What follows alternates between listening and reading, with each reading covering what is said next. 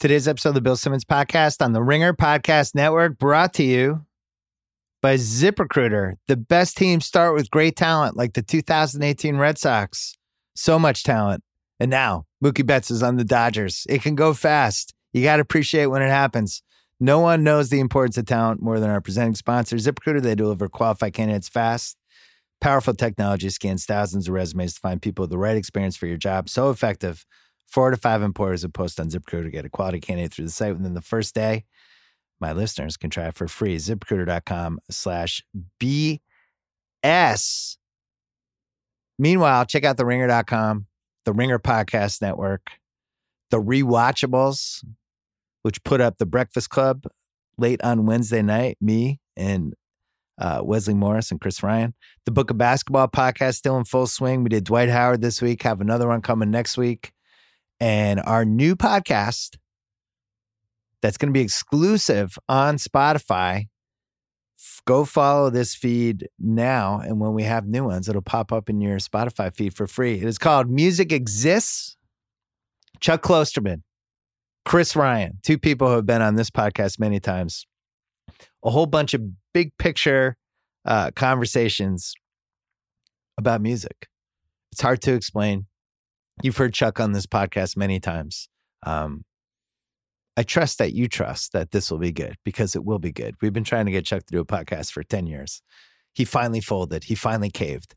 So go on Spotify, look for Music Exists, and just follow that. Coming up, we're going to talk to Ben Thompson from the Stratechery newsletter uh, about where things are going with streaming and tech and all kinds of things. He's been on this podcast before, you've heard him and uh, he's really good and he knows his stuff. And then later, my buddy JackO, popular demand, people want him with uh, the Mookie Betts thing and the cheating scandal and the Democratic, everything going on there. He is coming up later as well. First, our friends from Pearl Jam.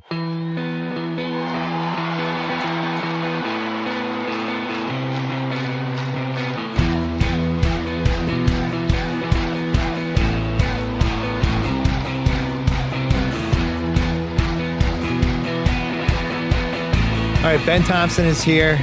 He runs the Stratechery newsletter. I said that correctly this You time. You did. uh, You did. The last time I was like Stratechery, sir. but you you planted your flag very early on. Pay to read my stuff island. I, I think. And now there's a lot of people as a- there. yeah, I mean, I think I was the first one to do it. I mean, like, there's been paid newsletters for a long time, like on Wall Street and stuff. They like charge fifteen thousand dollars a year or something like that, and get a bunch some hedge funds.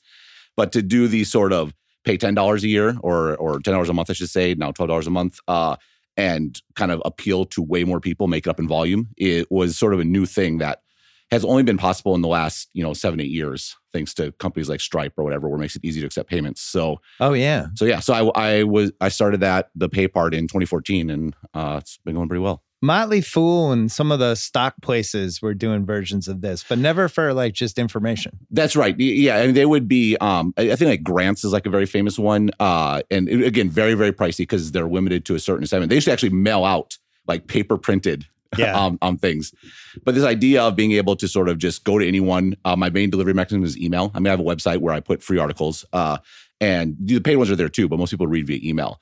And the great thing about email is it's the one sort of feed people check every day. True. that you can get into for free, right? If you want to get into Facebook, you have to pay. If you want to get into, you know, Twitter, eh, where I mean like promoted and make sure they see it, you have to pay.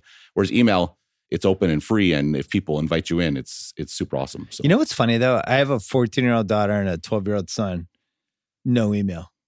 yeah, They're Well- just text and Snapchat messages and Instagram messages. And if I email them something, I'm like, "Do you see that thing I sent you?" They're like, "No, I don't check email." So what's funny So I don't know what's going to happen in that generation. I, I I thought that too, but my daughter is 12, and it's interesting because they got their computers starting in sixth grade, Yeah, and maybe because I don't know, it's a little bit younger and kids are more worried about it, but they actually email each other all the time because some some of the kids don't have phones and some do, and so but everyone has computers and has email, But so they, they use email. but- it's so random. but you live in Taiwan though. I do, I do, but I mean, there, I mean, there's you know. Er, just as pervasive, even more pervasive, mobile and, and chat and things like that. I mean, they now use Instagram a lot more. I think it was more particularly when they first got it. It was sort of a new thing for some of them. But uh, but yeah, it's interesting though because I think there's always a sense that you know people actually grow up and they change, and I think there's not really any any evidence that email is actually going anywhere. Like Slack was going to kill email. Like you know, and what actually happened is the company that dominates email is now killing Slack. Right. So right. um, the uh, you know, I think email will be with us for a long time. Being open and something that anyone can tap into and anyone can do remains super valuable. No one is going to build a protocol like email ever again. Like, so I think we're going to be with it. It's going to be with us for a long time. So the going from the paid newsletter era to where we are now, where you have pretty much every newspaper now has some sort of subscription thing. You have, you know, the Vox is going to end up doing something, I'm sure, with with all of their sites and with New York Magazine. Um, Vanity Fair has their thing. It's very hard to find free, high quality content at this point. When does this start bundling together? When does this start to look like video where you have Hulu plus Disney plus plus ESPN plus for this price? When does that start happening with news? I'm not sure. I mean, because there's it's not unclear what sort of the forcing mechanism for that's going to be. I mean, Netflix started as a bundle. I mean, ES, I guess Disney is sort of brute forcing it, but they already have so much content that makes it compelling. And the other, you know, uh, the other thing with news in general is news is a very sort of uh, difficult product to compete with because like once news is out there, it's it's it's out there. Like there's no Yeah. sort of locking it down, and the uh, and it, like it, its value disintegrates over time very quickly. Whereas Netflix makes a show, and that show is still valuable and a reason to subscribe like several years down the road. So the nature of I think text generally and and that stuff is different. I do think some of the companies like I think like Vox and BuzzFeed and stuff. So those I think they are going to make a go of it. I think they'll stay free, but you're right. A lot of like especially newspapers and stuff are for pay. The other thing that's hard is you look at someone like like me. At this point, if you need, want to bundle to work, the benefit I need to get more money from people that subscribe, not for me, but for other people to make it worth the money I'm giving up from people that subscribe for me, if that makes sense, right? And so it makes it very hard to get a bundle off the ground because you you have to make it worth the the while of the people that attract people to the bundle. And there's kind of like a, a valley in between like where you are currently and like the mountain you want to get to. And going through that valley is very, very difficult. So if you think about all the bundles that started, they often started because of technological limitations. So the newspaper is a bundle. And it started because you actually had to have one place to print the paper and put it on a truck and deliver it, right? So that Yeah. it, that was why it was a bundle. The cable, like cable started. This is actually super interesting uh, because there there was remote like uh, cities or up in the mountains or whatever that wanted to get broadcast TV. The Yeah. signal was poor, so they would band together to build a community tower to pull in the signal, then run wires from that tower to all their homes. It was called community access TV. That is where cable came from. What happened was, I think it was actually James Dolan, uh, the the the, the, smart Visionary. Dolan, the smart Dolan came along and started like bundling all these together into one product. And then they realized, wait, we could actually use satellite to go straight to these and avoid the broadcast networks completely. And then HBO came along and TNT were really the first ones. And so then the bundle grew from that. But the it started as a, a collective thing, right? It wasn't like there was an ESPN floating around and a TNT floating around and someone said, let's put these together. Right. No, they started together. And so I actually, because of that, like what's going to actually pull stuff together, actually pulling together rarely happens. It usually starts as a bundle. And then maybe the bundle breaks up sort of over time. Because I wonder if the New York Times, Washington Post, LA Times, Boston Globe, Chicago Tribune, whatever, you took like the six biggest newspapers and they said, we're all together now. Here's here this is gonna cost nineteen ninety nine a month or whatever. Or you could just get us all separately. But you can get all this together and you get all these things and save something. I actually think that would work. It, right. But it's one of those things, again, where it makes total logical sense. And as a reader, it's very appealing. It's like, why am I paying for all these things? It'd be great if I could read whatever I wanted to. But if you actually sit down as a decision maker at one of these newspapers and be like, okay, us six newspapers will say are going to get together. That means out of every dollar a subscriber pays, I'm going to get what, 16 and a half cents. Yeah. So uh, that means I have to get six times the number of subscribers via this scheme that I can just get on my own and keep it all. And so maybe if you're like the Chicago Tribune, you're like, that sounds awesome. That's I'd True. love to get the New We're York in. Times to get get me more subscribers. And the New York Times, like, we have three, four million subscribers. Why do we want to share them with Well, they'd else? probably weight it, right? Like New York Times would get 25% or or maybe you pay 40 bucks a month or Right. And then you get know. into these Maybe schemes like where how much do you read an actual thing, whatever. But, but that then you're getting you're getting into an incentive problem. I think you don't really want to getting in a situation where you're compensating writers based on how many people read it or whatever, then you're back into like the clickbait era. True. Where you're trying to get people to read. And one of the great things about subscription is you win based on quality. So the incentives are to write really good stuff that people want to read and share and and and feel compelled they have to read. And so I actually or to have good reported That's right. stuff that Exactly. you can so only I- get here. so people are like, you know, people complain about this aspect and justifiably so, but I think they overlook a lot of the really good things about the current system and the fact that your duty as a publication is very explicitly to your readers in a way it actually wasn't for for you know the last hundred years where the advertisers were the ones that actually paid the bills Do you buy the whole the the fear that there's a subscription bubble coming where people are just going to look at how many things they're subscribing to and go, "Wait, what am I doing? I have 22 subscriptions. I should have 7." yeah i mean i, I think people I, I get this question a lot in particular because No, I don't you know- like asking questions that are like generic questions. Well, I thought that was a really good question. I was excited about it. I mean, I have a lot, you know, because I or what's going to happen? What happens? There's lots of newsletters out there. I, the reality is, is just because it's a good business model doesn't mean it's going to succeed for everyone, right? Like Yeah. it's still business, right? You have to compete and win. I, so, so first and foremost, I, I don't think that's necessarily a problem for for the folks that are already successful. Um, but but two, just because you know the, I, think people underestimate the, the the people don't about the internet the right way. People think about media in terms of the media we've always had, which makes sense because that's their life's experience. Which is you have the the city newspaper and you have local broadcast TV, then you have cable, sort of generally. And if you think back, all of that is defined by geography. The internet is the whole point of it is it's not limited by geography at all, and so that's why all these business models got screwed up because they were predicated on something that ceased to exist. Yeah. But the implication is now you can build something new by reaching all over the world. So Stratechery has like something like 85 people subscribers to 85 different countries or something along those lines. Really? And- And so the the what's interesting about that is because there are people that care about a specific angle on technology, which is like the strategy and business model side of, of tech companies. And so I don't need to worry about getting all the people in Taipei, Taiwan, where I live, or Wisconsin, where I grew up. No, I can, my market's literally the entire world, and I can pick out one person in South Dakota and one person in Florida and one person in Belgium, and you bring that all together, and you have a compelling model. And so I think there's lots of opportunities to do this. So there's people that write about just Apple, for example, or there's people that write about uh, music, or people that I think there's a big journalistic opportunity to go into like smaller cities and focus on just a city or just a beat or whatever. And uh, actually, I think it's hugely undertapped. And what you, the, the scale comes not from lots of people doing the same thing. Like your point about the newspapers, the New York Times and the Washington Post, that are kind of doing the same thing.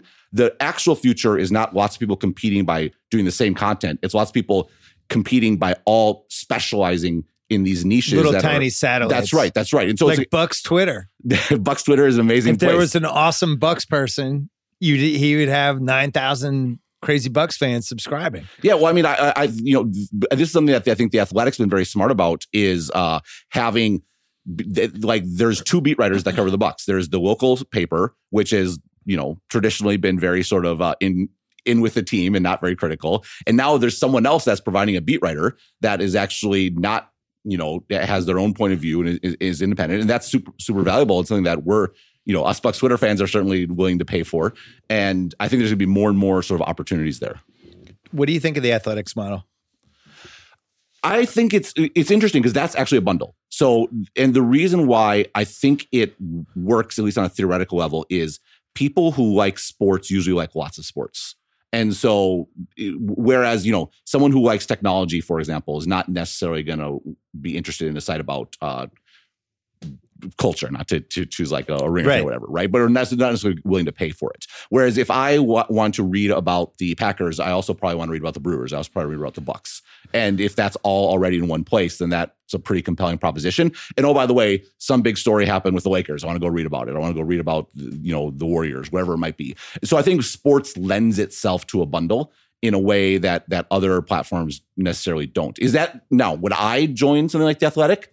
Well, no, because I think the you know the great thing about this model is I as an individual, if I can actually drive s- subscriptions by myself, the biggest return is to just keep it all for myself. Right. Uh, but it, particularly for journalists, from journalist perspective, who don't necessarily have the you know the capital or ability to go on their own for a year and try to build up an audience, like to be able to join something like that also makes sense. So there's a lot of sort of aligned incentives there. So a I think couple it's, I think people have tried that and weren't able to really totally make it work. Yeah. in, in you know in cities like Boston and Pittsburgh. Yeah, th- that's right. And and so I I- I don't know. I would love to know more details about like how successful they were or or whatever. But I mean, it, it it's difficult, particularly. Uh, you know, I think the opportunity is. Um, I actually sometimes feel like a bad example for this uh, for this model because I do fairly generalized analysis about a wide range of things, and that's actually really hard to make work. Like, there's analysis all over the internet, right? Like, why would you want to pay for something in particular? So, I actually think the real opportunity will be m- more journalistic, but covering stuff that no one's covering. And in this case, people, yeah, they try to cover like the 76ers or or whatever, but people are there's plenty of people covering the 76ers. So you're you're it's very, very competitive. Whereas if you were to go in and cover uh, something more like like city government, like which maybe only like 2,000 people care about, well, that's great. Being in a small pond is actually a really great place to be. Yeah. Uh, it- I think so. That's the challenge there. They're they were in a, a, too big of an ocean probably Well, to remember- survive. Remember uh, ESPN when they did the Insider, which I think they they I think they still have, but when they really started pushing this in the 04 range, and you know they they put a lot of their fantasy people behind it. People like Chad Ford were behind it. Uh, eventually, some local stuff, and I remember in the end of last decade, it was pretty successful. Like they they were telling me some of the numbers in like 08, 09, and you know, it was like 800 850,000 people or something subscribing.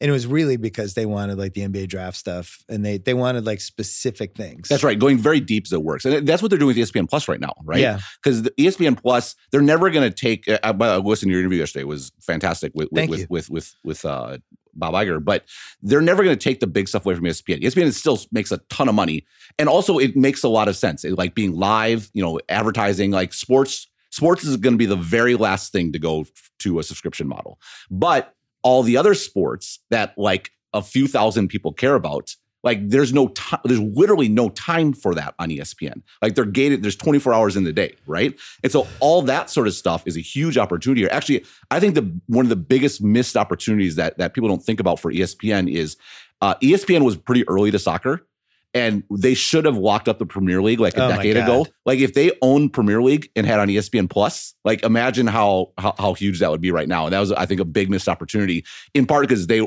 like I I'm really uh, admire what Disney's done a lot in the last four years. But unfortunately, it was the five to ten years before that where their heads were kind of totally in the sand, and that was a big missed opportunity there. I think one of the problems with soccer was soccer was intentionally keeping their rights deals on short terms, right? And always leaving the door open for somebody to just kind of lose their minds and come in with a crazy bid. Because Skipper was running ESPN at that point, and he was the biggest soccer fan I probably knew in the late 2000s, early 2010s. well, the other problem and too, though, Fox with- just came in and blew him out. Yeah, but the other problem though is uh they with in regards to the World, World Cup, but with the Premier League, it's on the weekends in the mornings. And when ESPN didn't have the bandwidth. Yeah. yeah, exactly. They- They, are wi- the Premier League was never happening because they they studied it and they were like, all right, well, we could put this on before prime before countdown. or we could put another football show on. Yeah, Yeah, and and so we, we don't really need it. That's exactly right. Whereas now that they have ESPN Plus, their their bandwidth is unlimited, right? They can show whatever they want to Yeah. on there. So it's like a total shift in mindset as to what is valuable and why it's valuable. It goes from what reaches the sort of maximum number of people and is attracting the maximum number of people to actually what's really valuable is stuff that like some number of people care intensely about. Because the more intensely they care about it, the more they're willing to pay for it. Well, the soccer thing, the Champions League went to uh, TNT and TBS, and I think they they had mixed results with it and couldn't really figure it out. And now it's moving again. Where's it going? CBS, and it's like the Champions League's basically during the day, which is a disaster for you know, especially in the East Coast. Yep. Um, but it's still like this important thing, and I, I nobody's really been able to figure out how to unlock that. But the the the NBA stuff I think is coming up in like three years, and the thing I'm fascinated by is what happens to the to League Pass, and what is that worth, and especially what is that worth to not only ESPN Plus but like DAZN, and if like because DAZN they have it in Canada. If you look at DAZN's sports rights in Canada, they have I think they have NFL Sunday Ticket and Red Zone and they have like NBA League, but like they have basically a mother load of stuff. I'd be interested to see how that would work on an app versus flicking channels. Because our generation, we're still flicking channels. Although I, in Taiwan, you're probably No, watching so I, it's app, interesting. I stream everything, right? So I, Yeah. when you're talking about this, I'm salivating Yeah. because League Passes, from a technical perspective, is just awful. It's Yeah. a terrible, terrible product. And if Disney were to like acquire it and put it on ESPN Plus, and I could use uh, the MLB BAM technology, that would be amazing. So Because we saw a version of it of what it might look like when they had the World Championships last August. And they would have like four games basically across, and it could be like US versus France, but then next to it was Spain, Croatia. And then all four of them were going, and you could basically like slide along and yeah, watch you can see it on. MLB TV right now, which True. Is, it- like it, it's the same technology, and like they're it's so much better than League Pass. That that would be great. It's it's that's, gonna kill Sat. That will kill DirecTV. yeah. Well, Directv is DirecTV is gonna die anyway, already. but that'll be like the death knell, and they're gonna lose either NFL or NBA. But um, but I think that the league pass in all the different countries is I, I can't even calculate what that would mean to like the salary cap. What does that look like five years from now? How much money can they make from 170 countries with league pass? Maybe I think it'd be a bit of a slow build. I mean, because you, they're already selling streaming in China, for example. Like that, that's the Tencent Still? deal. Yeah, no. So the the, the Tencent stream has basically League Pass, and that Right. actually came back online within a week. Okay. So the hardcore fans could watch the NBA. What is still not back is the broadcast NBA over like CCTV, like this the government like like channel. But the Tencent streaming is back, uh, and then you do have League Pass elsewhere. It, it, I I do think there's something compelling about. Uh, I don't know. I've never think about it more, but this idea of like, especially ESPN in particular, going in with a we're gonna do away with the with League Pass and make it a part of ESPN Plus as that's our bid. I think is is pretty compelling. I haven't thought about that. I'm gonna, I'm gonna have to put more thought into that. It was interesting what Iger said in the pod I did with him was kind of buried, but he was talking about ESPN the way it used to exist is to just, he basically said it is to start dying and it's to be direct to consumer streaming. And I think what they realized with ESPN Plus pretty quickly was it's people aren't to go there for shows. That's They're right. not going to go there for any given Wednesday and Yeah. shows like that. They're going to go there for games, more games, live events like UFC and things like that. The UFC thing, which seemed like they overpaid, I actually, it, it, turns out they didn't. Well, you made the good point on that podcast that no one's ever overpaid for sports rights. No. like it's like uh, He gave the one example. He said the Calgary Right, Olympics. I'm like, exactly. all right, other than that one time, the exception that proves the rule. That's right. Yeah. I mean, I do think that big sports events are going to stay on regular TV for a long time to come. What may happen though going forward is a lot more maybe on ABC. What you see is a sort of a big return back to broadcast. Yeah. And that's a way because two things have happened. One, the broadcast channels figured out how they can charge the same as cable to operators. So they charge these big carriage fees like the Comcast of the world to, to carry over the broadcasts. So they get paid just like ESPN used to get paid. But then two, that's a way to reach all the people that have cut the cord. Cause like the rabbit ear cells are like exploding. Like people like literally like they put up an Just antenna on their house and they watch broadcast TV. And so I think you're actually going to see a shift of sports back onto broadcast TV, which is already happening, but I think it's going to accelerate even more. And that's also one thing the NFL was very smart about. Was the NFL's always been uh, very uh, concerned about making sure they're on broadcast TV. So even like the NFL Network shows on Thursday or, or the games, those are always broadcast in the cities of the teams that are playing. So if the Packers are playing on on you know Thursday Night Football on NFL Network, it will be also available over the air for people in Wisconsin. That's been the NBA's mistake. I mean, one of the reasons I think the ratings have dropped is the first three months of the season, they're not on network TV really at all. And I agree with you. I think we're gonna we're gonna see over the next five, six, seven years just more stuff going, more NBA stuff going on ABC. I think, you know, I could see Monday Night Football being an ABC thing. That's right. I, I think that's very possible. Yeah. And by the way, why wouldn't you? What's the downside? You're going to reach more people. It really helps ABC.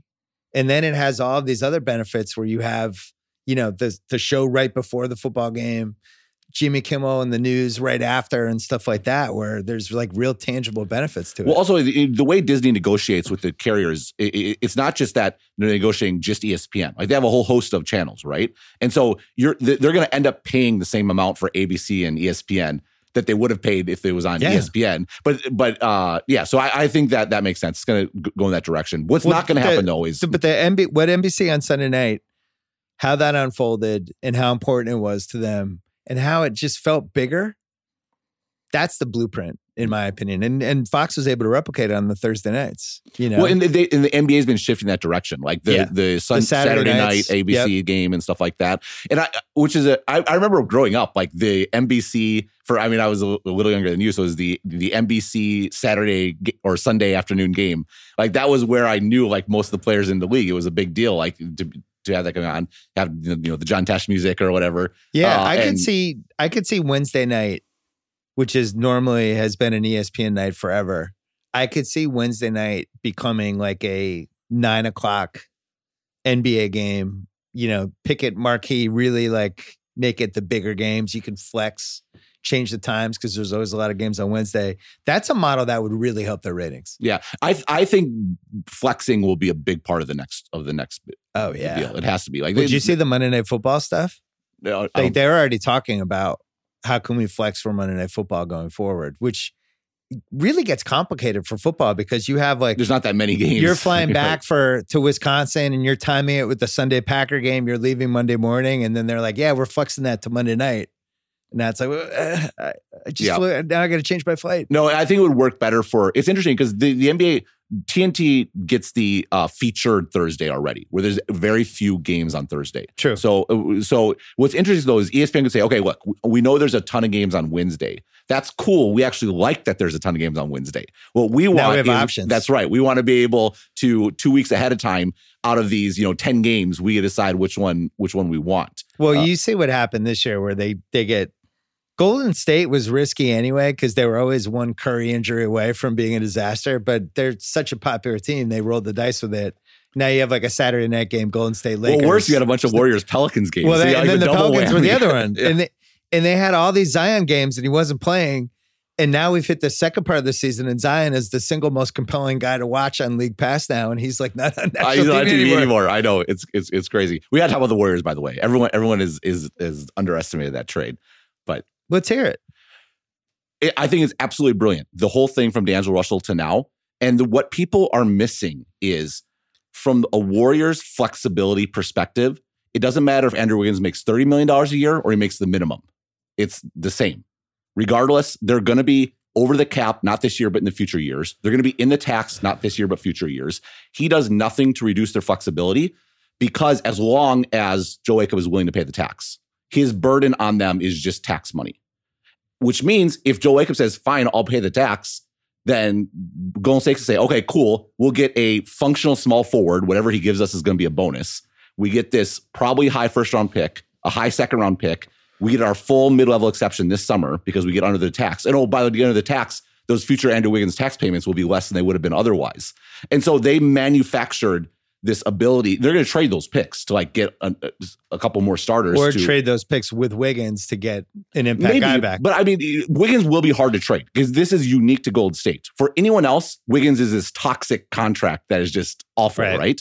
But from Golden State's perspective, and this is what everyone's missing, he it, th- his contract size doesn't matter; it's Yeah. immaterial.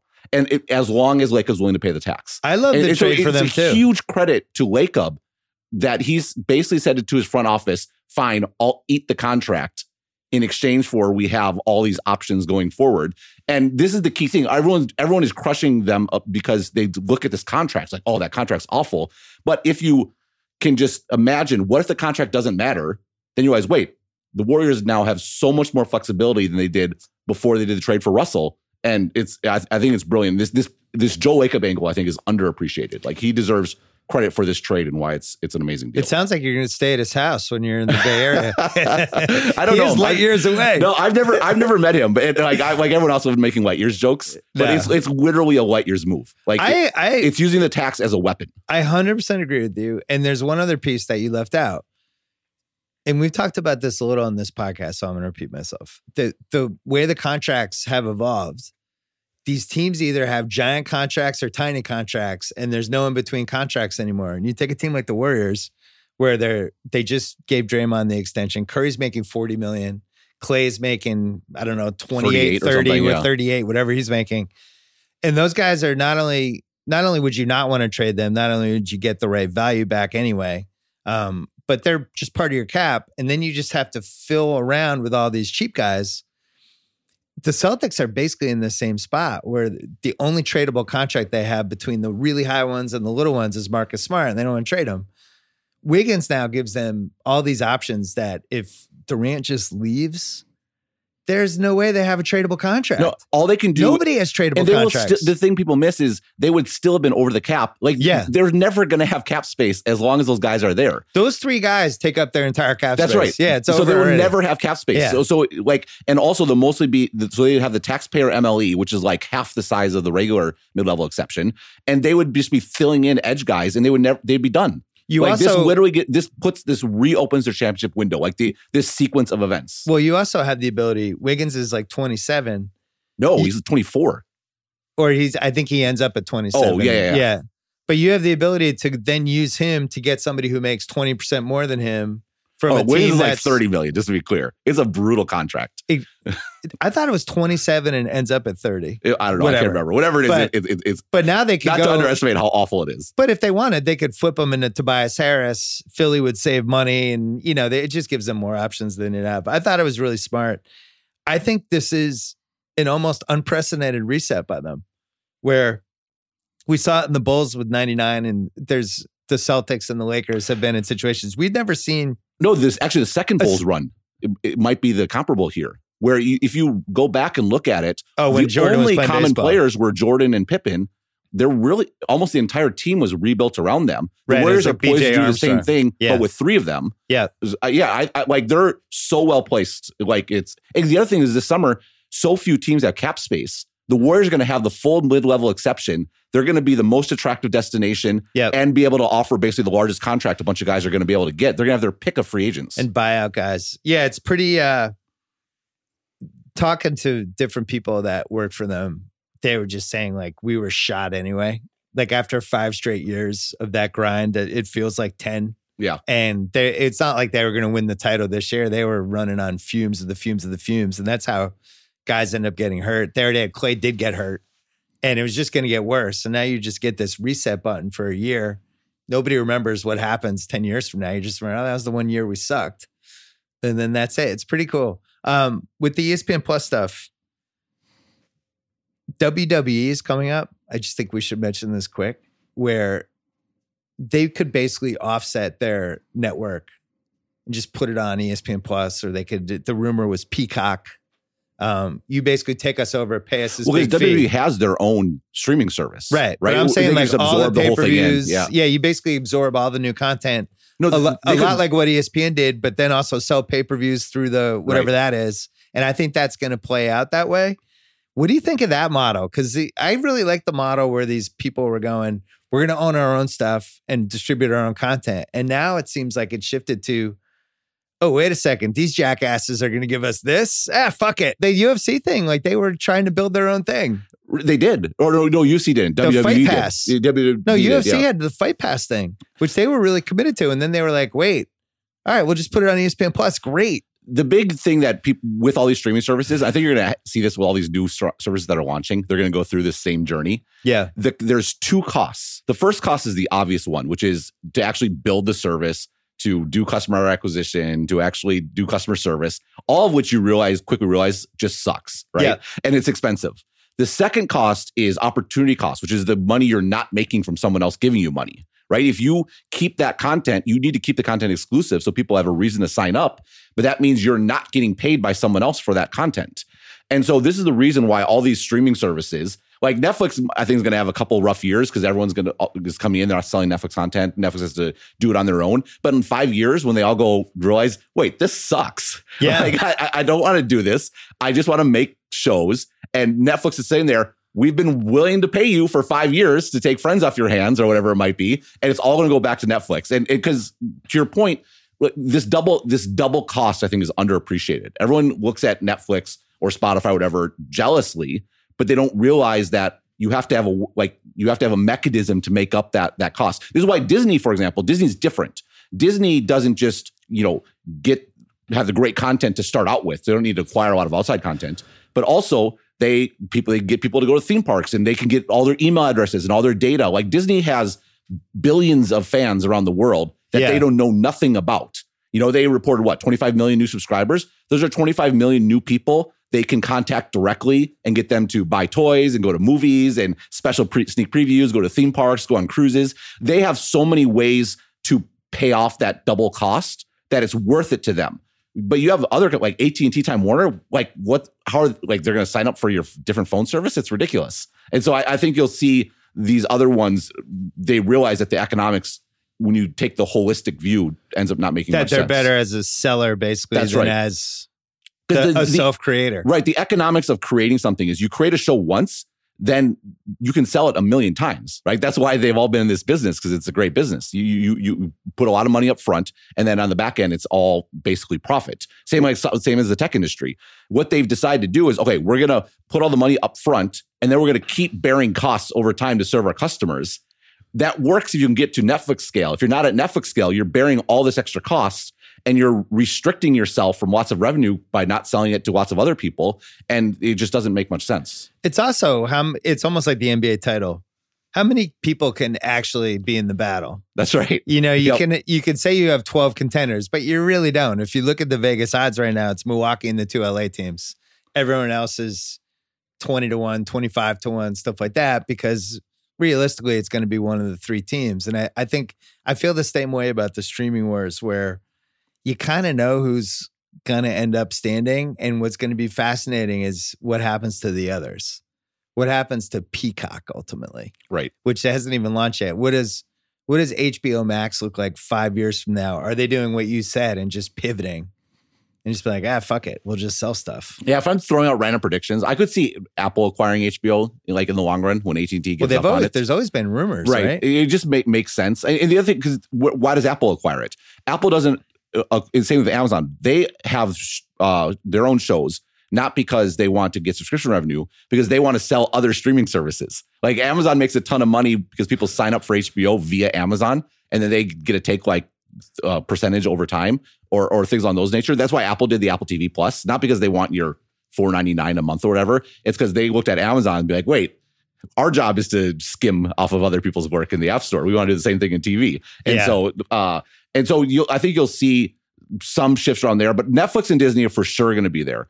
You know, obviously HBO is just such a strong brand, it's such a legacy. Maybe it will survive. I'm not sure that AT&T is the right, you know, Or maybe it gets sold there, off. You're right. That's what I'm saying. I think Yeah. it, it might get sold off. Um, all the other ones, it's hard to see them in the long run. Um, at some point, the idea of wait, we can just sell our content to lots of people, and that actually makes more sense. So we don't have to bear all these extra costs. I think we'll we'll end up breaking through. I feel like Fox. There was some world in which they could have really competed, and they just said screw it, and they merged with Disney and created this. Well, but no, remember but- Fox split though, because the other the other thing that's attractive is like live stuff still attractive. So Yeah. Fox kept the sports part. Murdoch kept the sports True. parts. He kept Fox News, which is the most profitable cable channel is ESPN. But the I'm saying most profitable is all that News. stuff together could have been its own maybe, but like, powerhouse. but no, but the problem is is what like you need a reason. What what's the payoff for it? Disney, the payoff is we get all this customer information, we get to tie it and into the we get to Disney machine. here, here, here, right because you're competing with netflix where netflix has you know 100 million 120 million subscribers which means every dollar netflix spends on content they can spread out over 120 million subscribers. So their economic advantage over everyone is permanent and structural. Like so you're competing against that. So you have to decide i could sell to netflix and their 120 million subscribers or i could keep it for myself and my 5 million subscribers. Like you have to have a really compelling economic reason in the long run for that second option to make make more sense. Did you notice the the Netflix stock, which usually is that it usually peaks around 380 and then it, sometimes it'll dip to 280 depending on how people feel about the stuff. Now it is circled back. It seemed like people were afraid of Disney Plus for Netflix. And now people are like, oh, Netflix is awesome again. And yet you always hear different takes on like how solid they are, how much smoke and mirrors is it, how much money are they burning through at some point what what is what's the end game for that when you're just spending spending spending spending and the counter would always be which we've talked about on this pod well they can always raise subscription prices if they're ever in a bind What it, what do the next five years of their company look like? Because my guess would be they're going to merge or buy somebody to become even bigger. Uh, I don't know. I, I don't think they're going to do that. I think they're going to keep doing what they're doing. Like the they. So what has happened in Netflix? So everyone is aware that Netflix shifted from. So obviously they started DVDs and they shifted to streaming. Then the next shift everyone has in their mind is they went from streaming other people's content to streaming their own content. Yeah. And that's actually, I think, too simplistic of an understanding because what's happened is what it means to be Netflix content has changed over time. When you they started, the first one was House of Cards, right? They actually only House of Cards was produced by someone else. Yeah. Uh, I think it was Sony, but I'm not sure. They they only had rights to the House of Cards in the US. So the House of Cards showed on cable TV in Taiwan. Like I, right. I think that's where I actually saw it, right? And so it was a traditional model where someone else built the content, Netflix bought it, and then they also sold the content to Taiwan or to Europe or wherever it might be, or the European country. And so that was that model. And it, what it slowly shifted to that. Then Netflix started buying the worldwide rights so they could do it to all their customers. What's happened in the last two two and a half years is Netflix shifted to produ- doing the entire thing yeah. they produce all the content. And that fundamentally well, they changes. also buy the creators out and they're just like, right. we're owning this Even, from day one. And so, so that changes how they pay though. Because it used to be they would pay as the show was delivered. So that meant their their total expenditure was maybe more, but it was spread out over time if you shift to the vast majority of your content is going to be we're doing it all, that means your upfront costs are pulled way forward. And so they're paying much more upfront for these shows. And that's why these two, three years, their negative cash flow has been astronomical because they're in the middle of this fundamental shift of how they're paying for content. But that means going forward, it's going to be much more smoothed out because they're going to get the return of all this upfront payment. So that's why and they, they don't have to deal with the creator nine years from now being like, "Hey, man." That's right. They own it all. They own yeah. everything, right? And which so, is really smart. I yeah, I know a, people don't love the creators don't love it as much, but uh, it's a smart business model. Yeah, and Netflix just has the power because we have all the users, so we can come in. We pay you so much that it's worth your while to sort of give up those rights in the in the long run, and they to keep all the upside. So they're, they're in their cash that negative cash flow is going to be less next year. It's going to be less going forward because it was just super high now because they were still paying for lots of shows with the old model and then also investing in this new model. So it's like this two year crunch where they're going to have to outlay a ton of money. But they've gotten through that, and so it's it's going to only get sort of better from a cash flow perspective going forward. Hey, now that we're in full swing in 2020 and everyone is vowing to restrictive resolutions, Pepsi wants to usher in the new decade a bit differently by encouraging everyone to unapologetically do what you enjoy, even in the face of others' judgment. So, Pepsi encourages you to let loose, be yourself, and live your life like nobody's watching. You know what I like to do sometimes on this podcast? Call my buddy JackO. You know why? Because he lives his life loose, like nobody's watching. You know what he likes to do? Talk about baseball and complain about the Red Sox. And uh, most importantly, talk about whatever the hell is going on in politics right now. We're going to do all of that later in the podcast with uh, with JackO. But the thing I've learned with JackO, you just let him loose. You let him live his life like nobody's listening. In his case, I know you're listening, but that's what you got to do. Pepsi, that's what I like. Who who is a main player in this whole world 5 years from now that we don't see right now?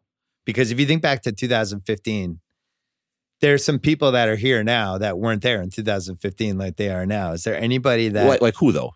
Well, the, you go back to 2015. That's when Iger did that earnings call, for example, and I, I, I wrote about it at the time where Disney's going to be totally fine. They have all this content. They'll wake up at some point and realize they should do a streaming service.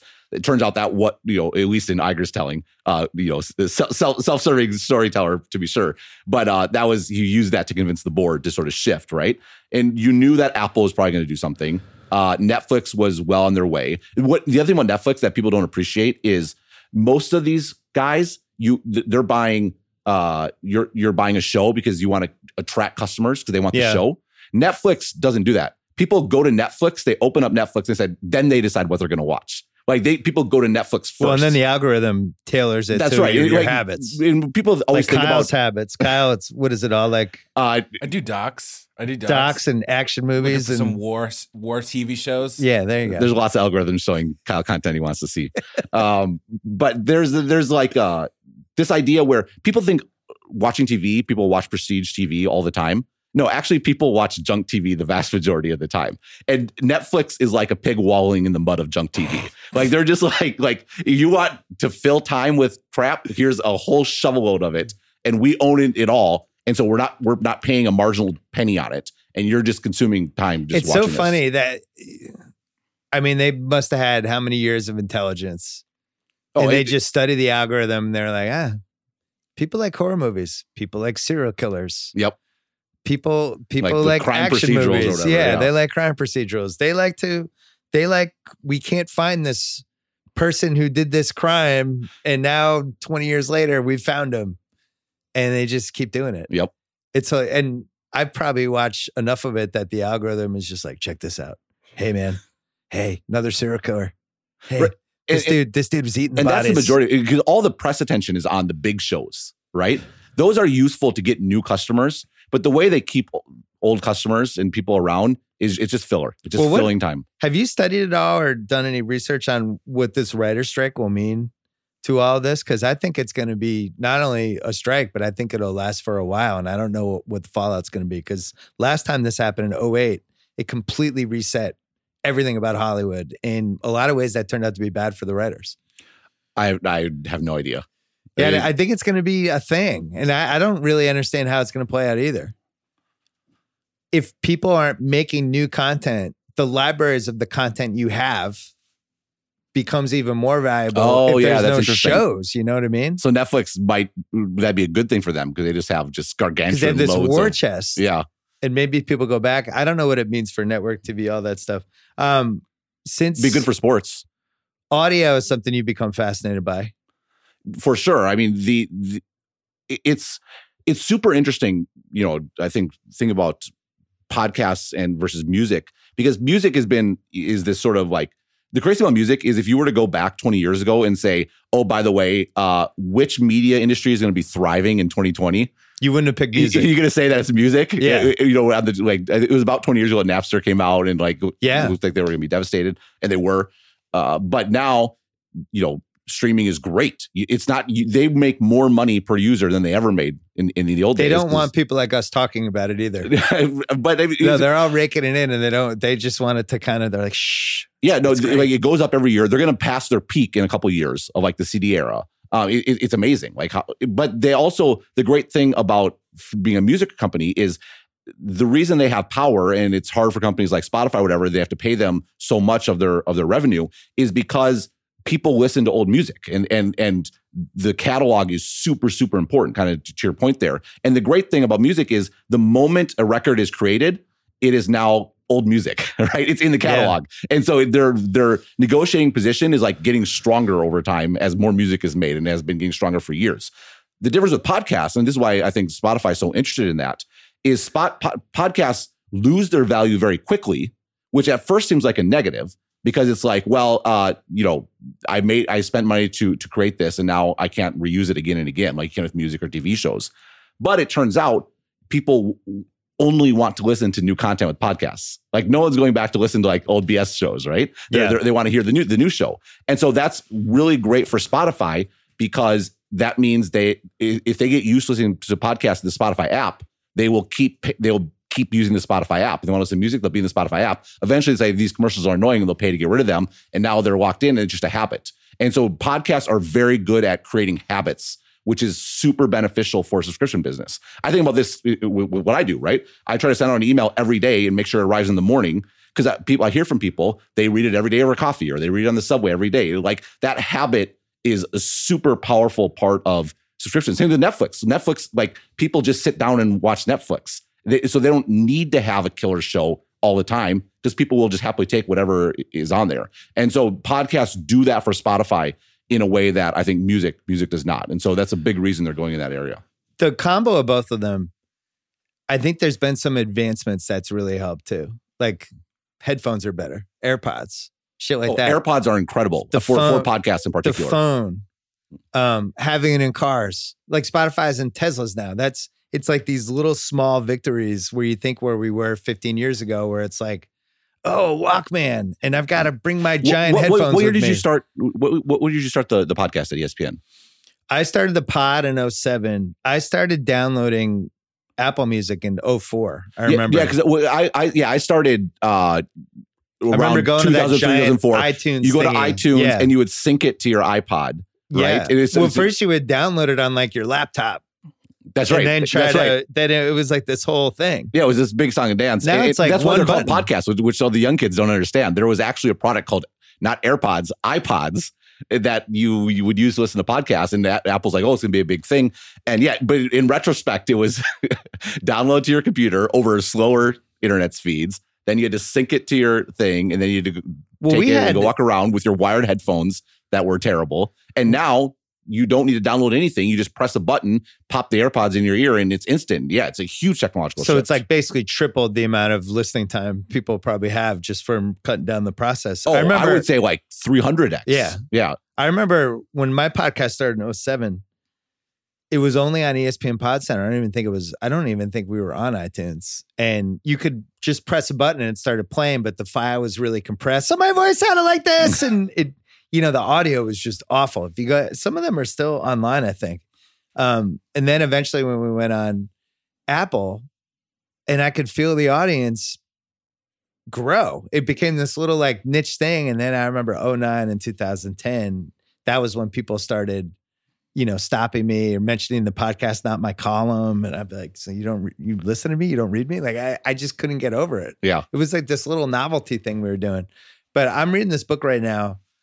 I'm almost done. I'm trying to read 75 books this year, all nonfiction. I'm just trying to get smarter because I turned 50. I was worried the internet was breaking my brain. But I'm reading this book about uh, Maybe it broke your brain by thinking you need to read 75 books in a year. But well, I, it makes my brain actually work better. So I'm reading this book by Lizzy Goodman about uh, when New York music took off again in 2001 with the Strokes and all those bands. And there's this whole section about Napster.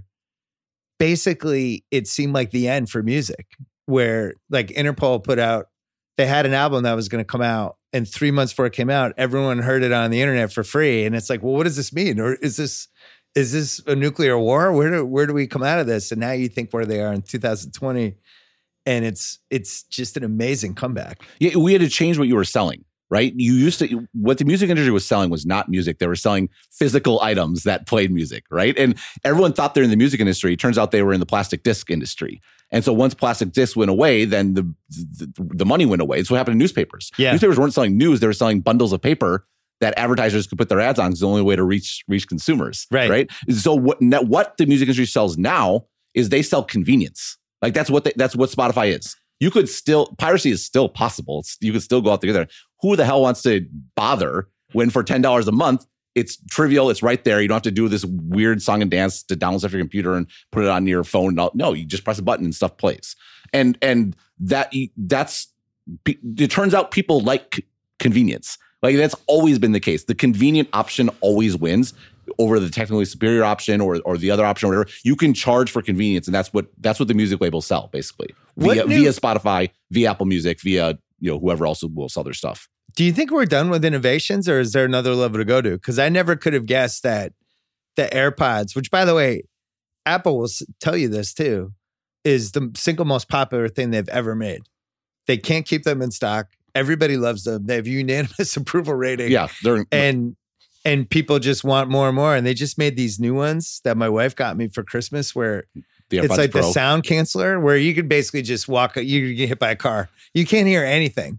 You can shut out, and you're on an airplane, and it's like you're not on the airplane. You're just like in your own little world. So I don't, I don't even know what's next from an innovation standpoint, but I'm sure something's coming. Yeah, I mean, you can see them getting even smaller.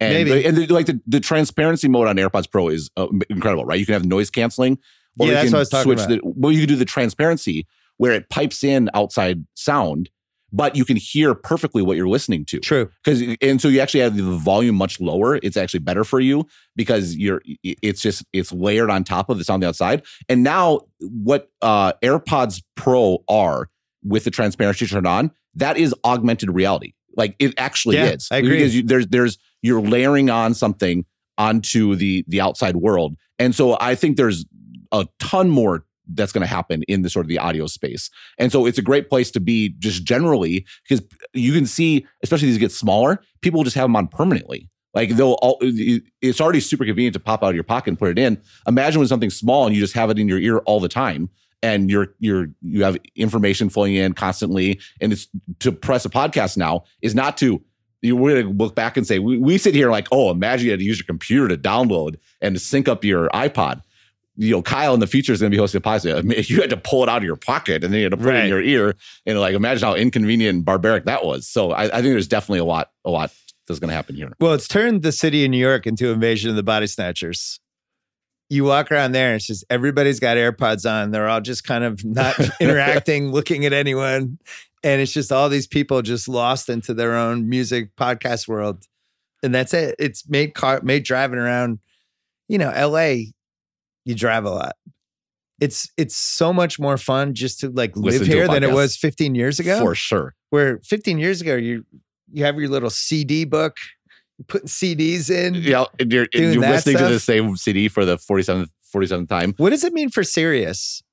What what happens long term for them? Because everyone thought four or five years ago they were going away, but they haven't, and they seem like they still have a foothold. But it when you think like that, people can just do whatever they're doing on their phone and just put it in their car immediately. It would seem like it would be bad for Sirius, but it doesn't seem like it has been. Uh, yeah, I don't. I, I- I mean, I, what I would say about Sirius is I don't pay any attention to Sirius, so it's Yeah, probably is what you're need to far say. yeah. Well, it was, it's not just that. It's like, yeah, it, there's probably a use case that still exists. I think they're kind of muddling along. Um, I think they've done a fair bit with being able to to also stream their content. Um, like they have an app and stuff like that. I, but I mean, I don't think they're necessarily a, a significant player. I mean, I, the, the the what they did figure out is like the power of exclusives. Obviously, Yeah. right? I mean, they, you know, the the Stern deal was was transformative, uh, and not just for them, but for really emphasizing the world that we're in is a subscription world where you Yeah. need a reason for people to seek you out and and so the power of someone like uh, a Howard Stern or the power of someone like a Bill Simmons is Ah, so much you. higher because it draws people. It's an attraction to, to to your platform. And that, by the way, it doesn't mean that you have the payoff is necessarily people paying you money, right? Sirius it is, but it could be oh, we got to build an ad network, for example, which I think Spotify's angle is right. The Ringer is going to be free to everyone, but it's going to be Spotify now is to build up this area, which for podcasts. You know, it's super dispersed. Like podcasts like email. That's a great thing about them. Is they're, they're super spread out. Anyone can do it. Anyone can build a player that can pull it in uh, it's terrible for monetization, right? Who actually made money in email was like Microsoft with like Exchange Server and True. building a centralized thing, right? Spotify is trying to become a centralizing force in podcasting because you have to have something in the middle centralized to actually have the scale to go get advertisers at a meaningful way, not just like Casper mattresses or whatever, but actually like like big big big picture advertising. So it's going to be interesting to see how it plays out. I mean, there's pluses and minuses to it. As someone who benefits from stuff being super open, it makes me a little wary. At the same time, my business analyst hats on is like, oh, it makes total sense. It's exactly what they should be doing. It is so much more upside in the long run than music. Like music, I think we'll look back at Spotify and music was like a loss leader where it got them at scale so that they could actually go and do this other thing that is much more profitable and and will probably be e- even bigger going forward. Well, I don't know if you know this, but I've had a couple conversations with them.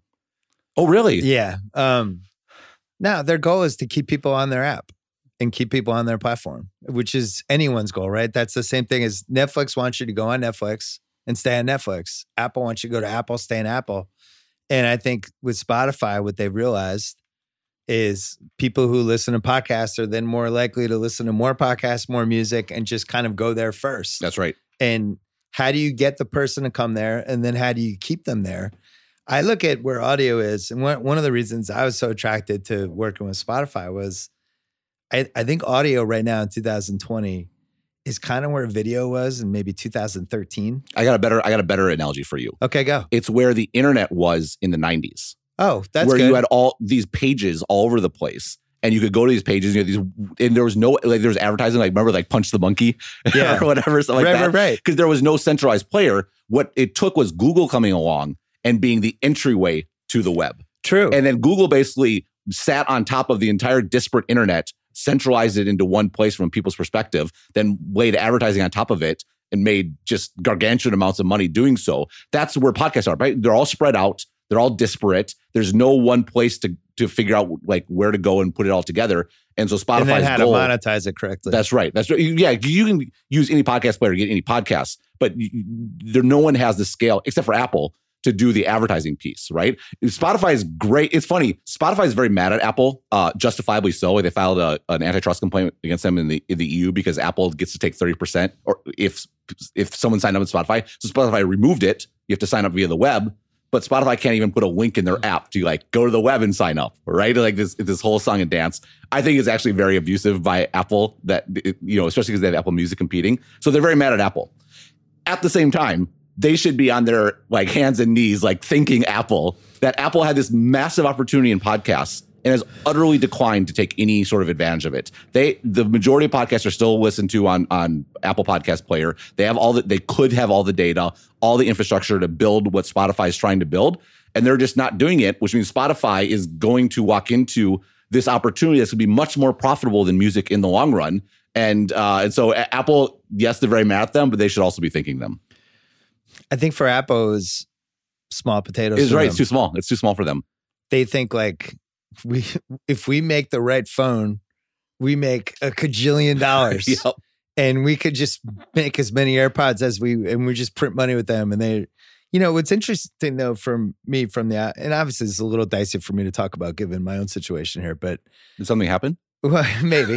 um, I thought it was interesting that they cared way more about Apple TV and building that brand versus kind of trying to own audio. I I, I think it was and a I don't mistake. really, I don't. I don't really either. understand why they played it that way because on the TV side, just you can go buy somebody. They should. well, they should have bought Netflix like five years ago. Or about they could have. I feel like they could have taken down HBO if it was the right price three, four years ago, or just buy some studio or whatever. I don't to try to do that internally, and you're hiring people, and it's never going to work with the executives you have initially and all that stuff. Yep. Um, I just would have. I feel like they could have. I know they could have owned audio. f- 2014, 15, it would have been over no, for sure. for I- not that much money either. No, it's it's absolutely true. It, I I have no like explanation for it beyond the fact it was just No, a we, massive we did. We did explain it. It's small potatoes to them. No, th- that's true. That's true. But, but they could have dominated it. They could have like the other thing is you can't look at podcasts as it is today because number one, still most people don't listen to podcasts, and number two, it's dramatically under monetized for the amount of people that do listen to it. So you have Well, two there's a vectors number for three growth. too. It's, we're in the very primitive stages of innovation. That's right. People either doing podcasts like this, conversational, or they're doing narratives, and that's really it. Like even we did the hottest take for Spotify, which has been successful for them. That's kind of an atypical podcast. It's seven minutes. It's one take. It's weird. I think five years from now, podcasts are going to be so much weirder and eclectic than they are now. That's right. In all sorts of genres or whatever. Yeah, it's like the true. How many serial took off? How many true crime podcasts do we have after? Oh yeah, you A think million? Netflix is churning out like Yeah, crime thrillers? Just wait till Spotify Well, that- starts churning them well, out. Well, they're already churning them out though. That's right. That's right. They have a whole a, a whole. But everybody is. It's Yep. it's this it's this fountain that never stops sprouting new stuff because there's always going to be more crime. but the big thing People is, love crime. Spotify. It, but Spotify is going to have so much more scale that their capability of monetizing that is going to be so much is going to be so superior. The, the, the huge opportunities in advertising, like, th- and they're going to have so much more capability of doing that. It's going to be a, a similar situation to Netflix, where their capability to monetize is going to be so much better than anyone else that they'll be able to. All the top talent will come to them. They'll just be able to, to like their Well, so economics the- will be the other much way- better. The advertising thing, the way to think about it, which doesn't exist right now and is really hard. And people have messed around with it a little bit, but the dynamic advertising, the way the best way to describe it is if I'm watching a basketball game on ESPN and I'm in Milwaukee and it cuts to the and there's local ads for like, you know, Bob's car shop in Green Bay, check us out. But in Boston, I'm watching it there and I'm getting like uh Jordan's furniture. And I, you're, I, I you're thought in you all these drop out a Massachusetts accent. I'm, I'm sorry, I didn't there's get that. 70 different cities showing the ads locally and they're just instead of just one ad that they're getting money from they're getting 70 different smaller versions that probably adds up to more and i think when you look at uh just where stuff's going with audio and if we if we could potentially by we i just mean like the audio community if there's a way to target somebody in kansas city specifically hey there's a chiefs game on sunday um, tickets are $10 off go to this website but then in like, you know, Dallas, it's like, hey, Cowboys fans, Go and come to the Cowboys team store. That's the upside of all. Well, what's really gonna what's gonna happen too though, because it's streaming, it's not like we it's not just a file that you're downloading when you listen on Spotify, right? A regular podcast player, you download a file, so the, the ads are set. You can dynamically insert an ad on download, which some folks have tried to do. But Spotify, because it's streaming, they can know it's Ben Thompson in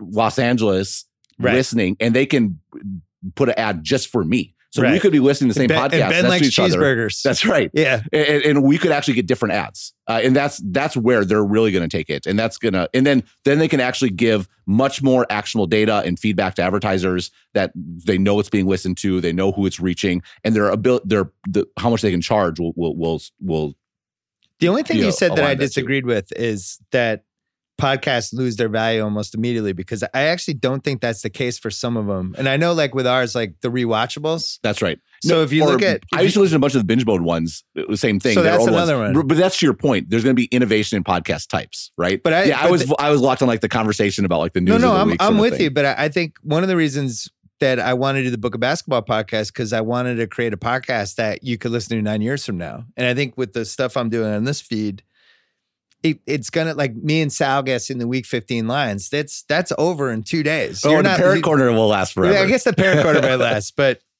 you know, Book of Basketball, we saw it with rewatchables where we hit a point probably September, October. If you look at the total listens for like a month, half of it was for the four new pods we put up. The other half was for the entire library. And, you know, for us, like I want to create more stuff that could potentially have a life. And this is a huge opportunity for Spotify too to start. You're walking down the street. I've already listened to my my new podcasts. I want something else to listen to, and they that just like Netflix, they can algorithmically start surfacing stuff that they know I'm interested in that I like, and I can binge on like Right. new crime procedural podcast, or whatever it might be. So yeah, I think it's interesting because I was very. A lot of people were putting uh, down Spotify. You know, they're- trying to make the case they're a Netflix comparison when they IPO'd, and my argument at the time was, you know, they're not because of this margin piece and the fact that music companies are much more powerful relative to Spotify than Spotify is, you know, than Netflix is relative to, to the content producers. But in the case of podcasts, they absolutely can be like Netflix. And so there the comparison makes much more sense. So it's like Spotify has like two different businesses that are both about listening, but the economics and value chains are totally different. And and and so what they're building now is actually in the long run, I think it'll be much more interesting, much more valuable than anything they would have ever been able to do in music. There's another similarity too. They were a technology company that right. eventually started caring about content. And I think with Netflix, like ultimately the reason Netflix started winning was they of the technology they had. And once they figured out how to combine the technology with their content decisions, it took off. And I, I think with Spotify, I, you know, it's a it's a really fascinating company that unlike where Netflix was, I think six, seven, not to make it sound like a Spotify infomercial, but they just have less people competing with them right right now. That might change two, three years. But when Netflix was doing what they were doing, all these other big people saw it. They just got there earlier, planted their flag on it, and got basically how many uh, how many year head start on Disney Plus? Like Oh, like Five years? No, Six they started streaming like in 2011, I want to say. right, Yeah, so a wa- long head start. I mean, Disney was selling them content until 20 like 2015, Not- 2016. I've told this story before, but I remember Connor, the guy I created 30 for 30 with. 30 for 30 was done. We had finished the first series. I, you told this story Yeah, when I was on the podcast yeah, last yeah. time. and, I was, and he's like, we sold it again. And I was like, what? And now you think like that's was Netflix's genius. It's Absolutely. like, yeah, well, here's some money. And people are like, cool money. and what that did and then was they just built this war because that was the model, right? Because they you Yeah. build stuff, you could sell it again and again, and that gave Netflix this sort of content runway to start building up their own stuff because they had, you know, they could build up the, the streaming capability and the customer base, and then start investing. And again, the the, the self just their own content being this long process of buying stuff and then doing the whole thing, and then now producing the whole thing. Yeah, it, it's it's brilliant. Netflix, I, you know, if there's one you something like Google, it's like it's impressive in a way. They were the right place, right time, wrong place. They had clearly superior technology, but like it was a disparate market. Someone was going to come in and just clean up that whole thing they did. What Netflix has done, the way they've sort of laddered up their business, come into a very like profitable and strong entity and just basically disrupted the entire thing is super impressive. I think the most impressive sort of like management story intact probably in a lot of ways. It just it's it's. We never mentioned Amazon. Is Amazon lurking with all this before we go? I, I think Amazon Because uh, Amazon like just decided one day we're gonna get into grocery delivery. right.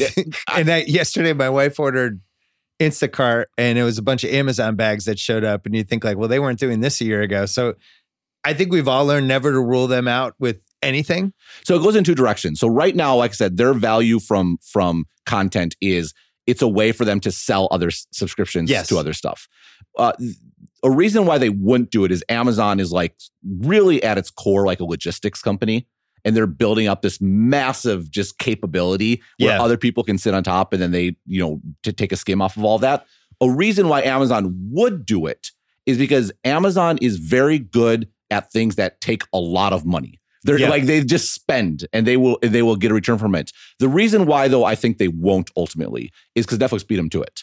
Right? Like Netflix already spent all the money, is already in the position. Like Amazon would love to be the we'll have random crap for you to watch and we'll just be omnipresent. That's like eh, that's like Netflix is what Amazon would want to be. Amazon wouldn't want to be a prestige TV provider. They'd want to be a default, always on the background sort of provider. But Netflix beat them to it. So I I think they'll probably just sort of stay where they are. And they probably compete with Apple with the stuff like 21 Bridges is now available to rent. That's right. Come here or come to Apple. That's right. Apple and Amazon, I think, are directly competing for for that mark to sell not just individual episodes, but also to sell subscriptions to to other other people's Keeping a library services. of all your, you know, all your digital things. That's right. you That's right. And so you can you can search on Amazon for a show and it happens to be on HBO, and they'll sell you subscription to HBO. If you already have HBO, then they'll start playing it. Like they, they'll own the interface layer, yeah. and everyone else sort of plugs into it, but they won't uh, make the the level of investment and content that Disney or Netflix will.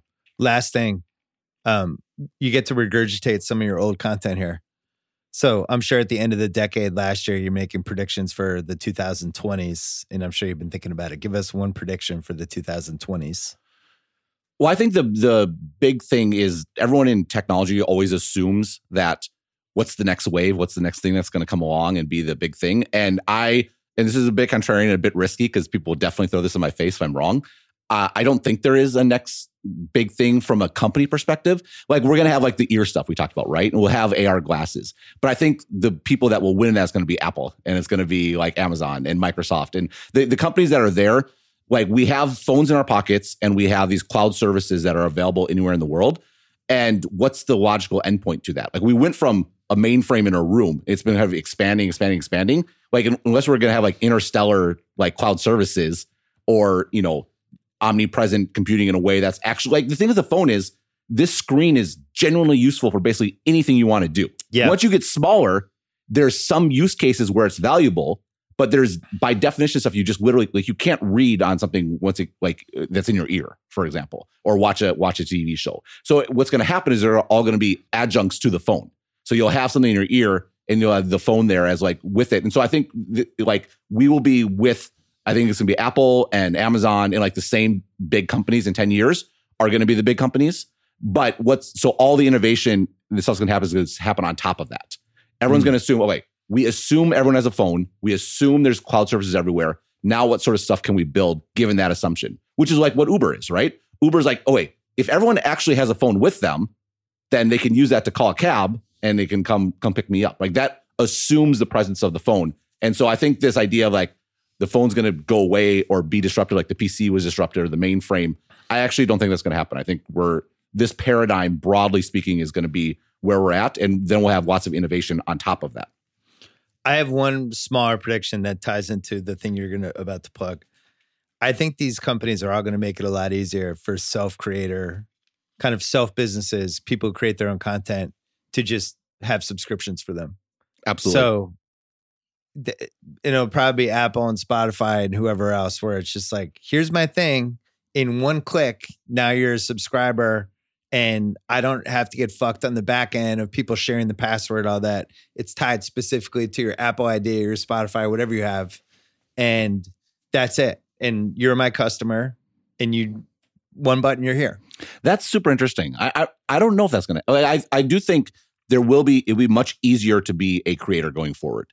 Like that doesn't mean it's be easier to succeed because there'll be more competition, but it'll be easier to It'll like be easier to create and and get money from people that like what you're creating. That's right. Like there's a startup ever been. called like Substack that is Yeah. explicitly modeled on Stratechery. But then instead of me having to put all the pieces together and figure it out in 2013, they'll like it's, it's in a box. You just sign up and you have all the tools right there. boom, Right. you're off. That's right. Uh, it- so I think that will continue. Uh, we're going to see it happen with podcasts. There's been a bunch of new podcasts that are uh, like for pay podcasts, and you go and you click a button and it loads into your existing podcast player, just like email. It, Yeah. like uses the free standards. And So I think that will continue. Will Apple and Spotify enable that? Is a very interesting question because on one hand, they would rather you just pay the bundle price. But on the other hand, is it like you have an add-on? So you usually pay ten dollars a month for Spotify, but then you could pay fifteen dollars a month if you want Spotify plus Stratechery. Uh, I, I don't know. It- or could they get a cut from the feed too? well, the, well, for sure they Same would take thing a for cut apps, from that. right? Yeah, what yeah. they get for apps? 30 thirty percent, right? Yeah, yeah.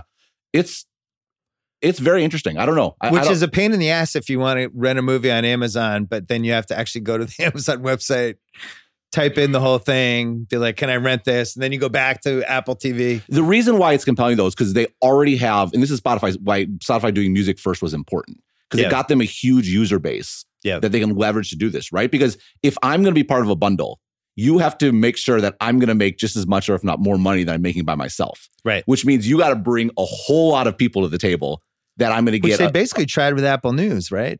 Right. And it, it, And it I don't hasn't know really if it's worked. worked or No, it hasn't worked at all. And, and I think the, and a part of it was papers like the New York Times didn't join Yeah. because it was, why would I want to share? I actually like Apple News. It has a lot of magazines. It's got the LA Times. it's got a great for end users. And this is, Yeah. and this is app, always Apple's problems in these spaces. It's great for end users, but the actual publishers get screwed. It's Yeah. like, say the, the app store, like the, it's great for end users. You can buy once and get updates forever. Really sucks to be for a, for a developer. And so you, I think you've actually seen, there should have been much more innovation as far as apps on the phone. And I think there hasn't Maybe been. that's coming though. no, That I could think be Apple, one of our innovations. maybe for It- that would require that would require Apple to to sort of become much more developer friendly uh that in a way that they've just never really shown that that they want to be so All right. So the Stratechery there you go two for I two two for two. newsletter. You can uh, just go to stratechery.com. Um, yeah there's free posts so you can Ben what- Thompson. The posts are great. They've been. I don't remember when I first became a subscriber, but uh, it was only because you you you just signed me up. Well, you no, were I- like, I, I- think you'll like this. I have to say that uh I'm super happy for you it's so cool that you, Thank you you. did this sell I'm a little bit bummed because uh I wrote the post I think this is when you signed up I wrote a post when Grantland closed yeah, saying like actually the way the business model should be is you should use text to build an audience and monetize via podcast. You need to be a holistic media company. but that's what I was telling them at the time. that's right. And so I so we were two peas in a pod on that, and then you built it with the ringer. And it was successful, so I could point to, oh, this is super successful. like I talked about this five years ago, and uh, and and now now it's no longer an independent entity. But I think the the uh, this what what what Spotify was willing to put into it demonstrates that that it was right. So I appreciate that. Thank you for all the support. I've enjoyed reading you over the years. Always nice to. I don't know if we've done one in person. Have we? We or did we? the Did we first the one we did in person, Did we? then the second one was on the phone. This is Yeah, our, so it's our third one. third one. Yeah. Ah, the trilogy. There we go. because I had the second one on the phone. I had the epic Jason Kidd rant, Oh, and yeah, then he got right. fired a month later. Well, Uh, I didn't want to talk about the Bucks because I think it's always been bad luck talking about the Bucks. But man, seventy wins is in play. it's, It's not inconceivable because they can actually win when Giannis doesn't play. Which, I which mean, Middleton him, is unbelievable this year. I he's mean, been really good. he- Twenty-eight minutes a game. I think that uh, Budenholzer didn't know how to use him last year. There was a, a clash Oh yeah, where Middleton wanted to play in the mid post more, and Budenholzer was like, "No, we're shooting threes. And that like Middleton's a great three point shooter, but that's not his game, right? This year he's operating out of the mid post much more. He's operating the pick and roll much more. Yeah. Like that's actually up significantly more, and he's killer in the pick and roll because he's so tall. He comes off, and it doesn't matter for guys because he's six nine, and so a guys in his grill, he just rises up and shoots over him. It's like it, what time are the games on in Taiwan? Uh, it's they're on about eight eight a.m. Oh. for me, so oh, I nice. yeah, it's perfect. I cup wake, of coffee. yep, I wake up, and watch the games, and then then get to work. I desperately want the Celtics to get to the two seed and not have to go anywhere near Milwaukee No, until round so three. if you want me, I'm full of complimenting Bill. Uh, I worry about the Celtics more than in the East. yeah, because uh, we we match up okay with Milwaukee. The, Milwaukee's weakness is the wings. Yeah. And you guys have all those wings. And it's like every game that we play that Bucks jump out ahead and then it's just this drip, drip, drip, drip, where we're just every possession we're getting killed on the wings and Yeah. like loose balls, rebounds, like slashing, whatever. And so I'm uh, uh in the East. I'm most worried about Boston. Well, we're actually. taping this on a Tuesday. The the Celtics thing that's changed the most is Tatum's really starting to put it together in in like real ways. And ultimately, in a series against Giannis, and Kemba will be there. You'll have your guys be there, And, but yeah, and- and ultimately, Kemba kills our drop defense too, Yeah. right? We we have to switch out of what we, do. But we'll if we beat the Bucks in a playoff series, it would be because Tatum and Brown went to another level and killed your rings and just outplayed them. And then everything else was kind of either you kind of held on or negligible or whatever. I can't wait. I hope I hope they end up playing in round three. It'll be fun. yeah, Ben sleep, sleeps Thompson. are fun. Uh, thanks as always. All right, we're calling JackO in one second. Wanted to remind you about the newest podcast from the Ringer Podcast Network. It's called Music Exists. The hosts are Chuck Klosterman and Chris Ryan, longtime friends from back in the New York days. You know Chris as uh, the executive editor of The Ringer. I think that's his title now. If it's something else, my apologies, Chris. I think that's what, what we titled you. Google But- it real quick? inner inner circle guy. Uh, I've been with Chris for the last ten years, and Chuck was um, when we launched Grantland was prominently involved for that first year.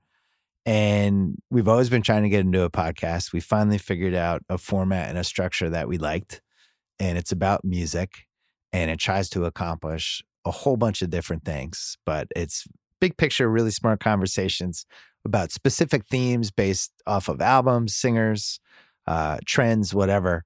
And, you know, it's hard to crack the music podcast format, but I think this one is really good.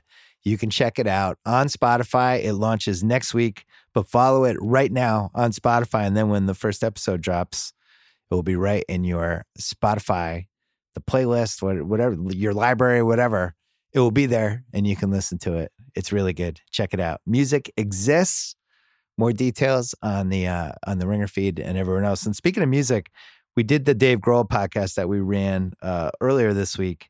It is the full episode of that is on our Ringer YouTube channel. So if you like to actually look at us when we're talking, you could see I'm a little hungover. I'm I'm as pale as I've ever looked in my entire life. I, I actually wanted to color tint it to make to make it look like I had mo- more color in my face, but uh, it's like a basically an interview TV show for that one. So if you like watching this stuff, check that out as well. All right, let's call JackO. All right. The the fans have been demanding it. They don't know where he's been. There's been all kinds of Red Sox chaos. There's cheaters in baseball. Politics is in full swing. And he's here right now. Our buddy JackO. JackO, uh, this is your kind of time. The Red Sox traded their best position player in 60 years. The Democratic Party is going nuts. Uh, there's cheaters in baseball. This is really when you thrive. it's my time to shine. There you go. Let's start with Mookie Betts. Do you want to congratulate me for losing our best position player in 60 years? Uh, yes, I feel very good about it. Uh, it's completely nonsensical. Um, I don't understand why, for the life. Well, first of all, the Red Sox, like the Yankees, should never, ever, ever cry poverty because they both have a license to print money, and the Red Sox have basically branded every single thing in the ballpark, outside of the ballpark, anything you could buy, any break in the game, everything. I like the Yankees.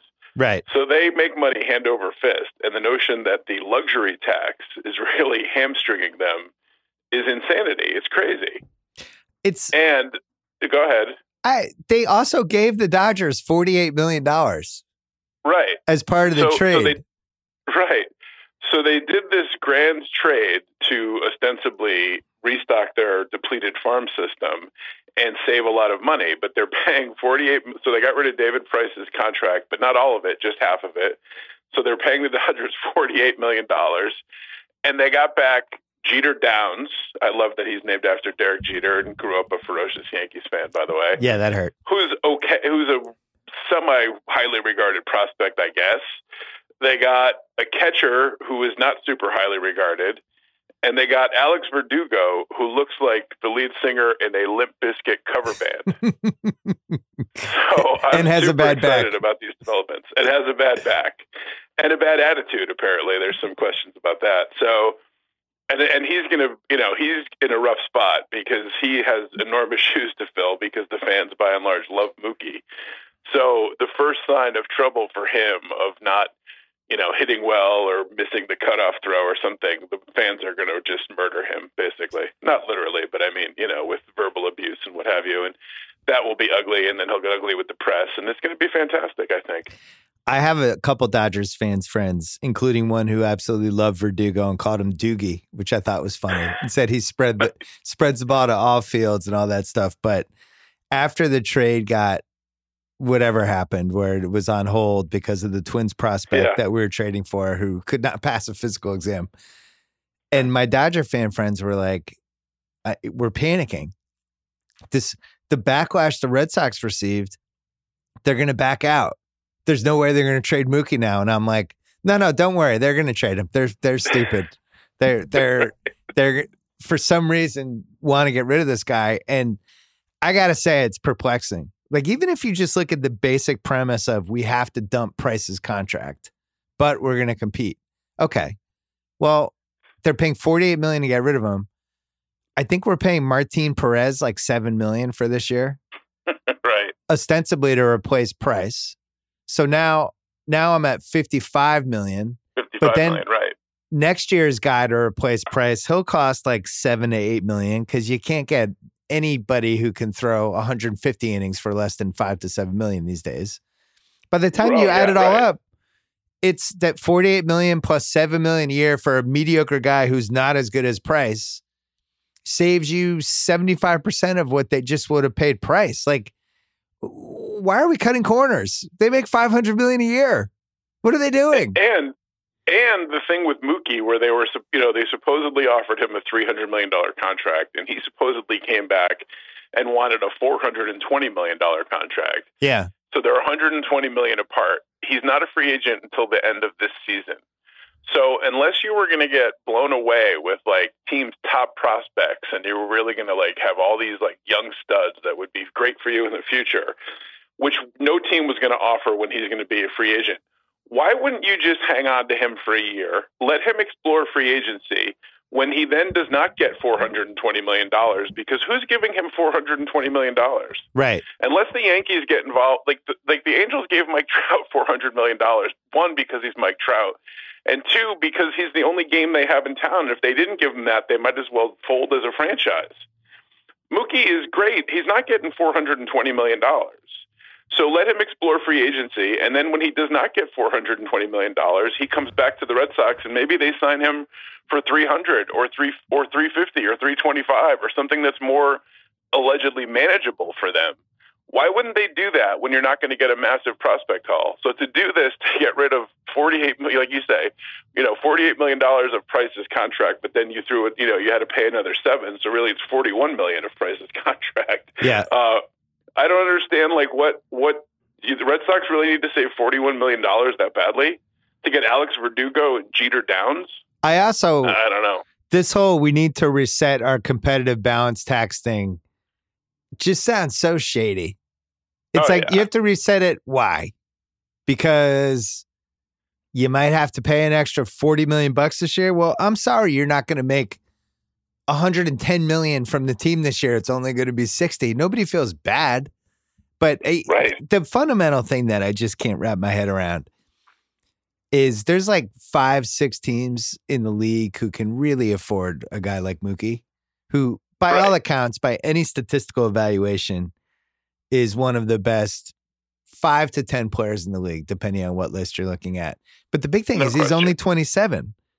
Right. This, this isn't like, you know, he's 33 years old and you're doing like the Albert Pujols contract right. where where you're looking at like, oh man, when out when this guy's 38 and 39, it's he's going to be a DH. It's a disaster. This guy's an amazing two way player, and you know, of course, the Dodgers were going to do that trade. He was like, oh man, this Dodgers deal might get held up. They they have to come up with a different prospect. No, no, they were doing the deal because uh, they're getting Mookie. Betts. And guess what else? Like, not bad to have David Price either, because he's right. two of four years with the Red Sox, he, you know, he's a guy who can go 16 and 10 and throw 200 innings if he's healthy. He's certainly better than whatever their fifth starter was. So, And with less pressure in LA, he's not in the pressure cooker of Boston with the media all over him and everything else. So Big- he, can, he could be more relaxed and play video games all night. Nobody's going to care. he'll play with me and my son. I'll invite him over. He can play Fortnite with us. He, also, huge outfield. I, I mean, I think Price is. I this is an easy You, prediction. you once owned all the David Price stock. I you still do. Two hundred seventeen million dollars. You still got it. So you're hoping that it will come through and pay off. it was so funny. There was uh, somebody wrote a piece.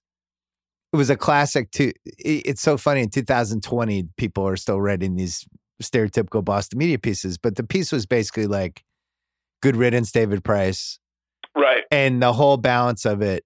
And it's on my Twitter feed. I tweeted it, but the whole balance of it I read basi- it too. Believe me. yeah it's like he turned he turned the clubhouse into us against them Yeah. and you go oh that sucks man I, I didn't realize he did that and then you realize the us was all of his teammates and then them was the reporters it's like why should i care that, that a reporter did like david price how why does Like, this you- keep me awake at night that article had such a slant, and it was like, well, he took the younger players against his under his wing, and he like turned them against the press. But you know, you could have written the exact same facts of that article and just did a different spin, like David Price, experienced leader, like helps young players navigate Yeah, yeah. Media. keep away from the know? press Right, exactly. Or like, you know, helps them navigate Major League Baseball.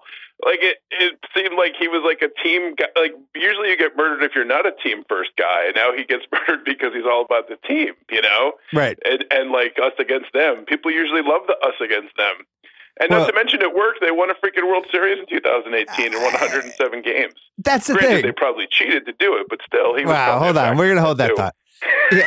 it's like yeah he turned it into an us against them and if it wasn't for him maybe they wouldn't have won 119 games in the world series. It's like what what are you arguing? It worked. Right. us against them was a good thing. So I, and the other thing is he was such a gamer in those playoffs and obviously i felt vindicated because i was I, I held all the david price stock by by august Right. but the guy came up huge. He came up huge in dodger stadium ironically and he's pretty good. But that the mookie part of this 100 years after babe ruth not to compare him to babe ruth Mm. the symmetry of that really concerns me. The fact that I got my four World Series, I really only wanted one. Everything else was gravy. But I'm probably never going to see them win again now because we have somehow reversed all of the karma. Oh, this this decades It and decades. interesting that it was it was 1918 and now it's it was 2018 and you you know get rid- get rid of a, of your best player for money basically. So it, it is inter- it is interesting, but um. I think John Henry should have said he was funding No No Nanette as part of this. inside best joke for the Red me Sox historians. At, this, at first, that you know, they made this trade that obviously they agreed to all the players, and then they're like, "Well, wait a second, Brusdar Graterol or whatever his name is, Yeah. maybe he's damaged goods." So then, like the Red Sox fans, I saw it all over Twitter and everywhere else where they got their hopes up, like maybe this whole thing is going to implode. Yeah. Maybe Mookie will be back, and only to have your hearts broken again. So that was my favorite part when the new GM comes in and kicks fans in the teeth not once but twice, drags it out for like a week. That was fantastic. I was the They most just rip off the band-aid, ripped it off slowly. It was great. I was the most upset the after the first version of the trade. I was the most upset. I didn't know it was possible to get uh, this upset about sports again. Where I, it really like it sent me down a spiral. And the people out there are like, "Hey man, fuck you! You won four World Series." It's like Right. Russell and I talked about it last week. That's not the point. The point is, I wanted this guy to be in my life for the next 12 years. And I wanted to watch him. And I really liked him. And I thought he was a great role model for my kid. And Mm. I thought he was really fun to watch day in and day out. And the fact that we traded him for some nebulous need to save money thing when the team is a cash cow. I just couldn't I just couldn't wrap my head around it. And I was in a really dark place and I was texting with uh with Hench, my uh my fellow Re- crazy Red Sox fan buddy. Right. And I this was like 2 days after the trade. I was like I I feel like I'm in the seven stages of grief and I'm in like the the just profound sadness part, whichever say, stage that is. And then he was like I honestly feel like it's like a death. And I was like I I kind of get that. I feel like obviously Mookie's going to be on the Dodgers and he's still going to play professional baseball, but it, it's just like right. he's just been wiped out. This guy that I had penciled in for the next 20 years of my life, or I guess next 15 now. And it's just gone. It just went into thin air. It's like, of course we're never going to lose this guy. Who would lose? Like it would be like the way you think about Aaron Right. Judge right now. It's like, well, why would you lose Aaron Judge? There's no Yeah. reason. You're never going to lose Aaron Judge. So Oh, I don't. No, I mean Well, like lose him from life. the. He's, he's, it's actually a shorter drive for you to go see him 81 times a year now. Actually, he's Well, right he'll come over too with Price when Price is playing video Right. games at my house. No, I mean, I mean the Aaron Judge thing. You just assume if Aaron Judge plays for the next twenty years, all twenty years will be in the Yankees. Like you're signing up for that now. He's in your life. I can't imagine Yeah. a situation where he's not playing for the Yankees unless he has like a series of injuries and becomes damaged goods or needs a new team or whatever. If he's healthy and he's doing Aaron Judge things, they're not trading him. That's No. it. Luxury tax be damned. Let's uh well, I'm congratulations. I know nothing makes you less happy than when the Red Sox are doing well. And the fact that they've somehow figured out how to sabotage this season while simultaneously stabbing their fans in the gut and trading the most popular guy in the team is unbelievable. It's it's I just can't get over it. It's like, oh, well, Jeter Downs didn't realize he was a top. Like my dad is drinking the Kool Aid on this. He's like, ah, Of course. you know, Mookie was going to leave. I'm like, what do you mean? You don't know that. Mookie, Right. so Mookie's going to go to free agency and see what his market is. I guess what? I think he should probably do that. That sounds like a really good idea because normally when people go to the market, they make a lot of money, and he should do that. And if they're offering him an extension lower than he thinks he can get, smart move. Test your Right. value. Doesn't mean we have to fucking trade him. Uh, Right. Anyway, all right. Let's talk about the cheating stuff. So Yes. we I think we talked about it maybe six weeks ago as as it was breaking, and now more stories coming out where uh, even in the Washington Post, we're, we're taping this on a Wednesday, and it just seems so much more elaborate and and far reaching than I think any of us realized. And I just can't believe these guys are like, "Your opening day Astros, here he is, Jose Altuve," and it's like all of these guys cheated. And I, I can't believe they haven't cracked down on any of these guys. Do you think it's because all these other teams cheated too? And it's like, well, we're not we're not gonna flag these guys who went 40 miles an hour over the speed limit because everyone else on the highway was going 40 miles over the speed limit, or is something weirder going on here? Well, the, I, I'd say no to that because they, they, I mean, obviously everybody knows that steroids, the steroid era, that steroids were rife throughout the league, and they had no problems flagging the guys in the uh, McAfee report or whatever the hell it was called. Uh, that they that they or the Mitchell report that was based on what was the guy's name from New York. Um, but they, you know, that they used only this guy who was the clubhouse guy for the Mets as their source, and everybody that got their steroids from him or that he knew of was painted with that brush, and they did not do any further investigation when everybody knows that it was wider ranging than that. So they haven't felt reticent to just flag a handful of guys before. Uh, so they, you know, allegedly. The claim was that if they went after individual players, then that gets the players' union involved because they filed grievances and it becomes a more protracted thing, and they didn't want the nightmare of that. But I mean, the way the way these guys have handled it, you know, Altuve basically saying, "Well, we're going to go to the World Series now because nobody believes in us." Bregman appearing at their fan fest and doing this. yeah. Well, the commissioner did his report to every, you know, plead the fifth basically to every answer. And, and you know, it's not going away because I see stuff on Twitter where like other players, you know, Trevor Bauer foremost among them, but other players now. I read a thing now with a guy for the Angels that said everybody in the sport knows they used buzzers in 2019.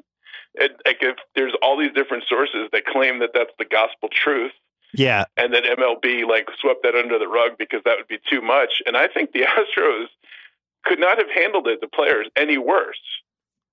It Marlon is. Gonzalez came out, who plays for the Twins now, and basically did an apology, but everybody else has put their head in their sand. And Ver, you know, Justin Verlander, their team, one of their team leaders, who's always like chiming in on the rules of baseball on Twitter and not afraid to throw his opinions around, has been like a ghost, basically. Yeah. You know, if we went to Vegas and figured out how to car- how to count cards, and you stood twenty feet away from my table, and every time I was thinking about doubling down, you just started banging the trash can as loud as you could, right. you would be escorted Right. out of the casino in like ten minutes.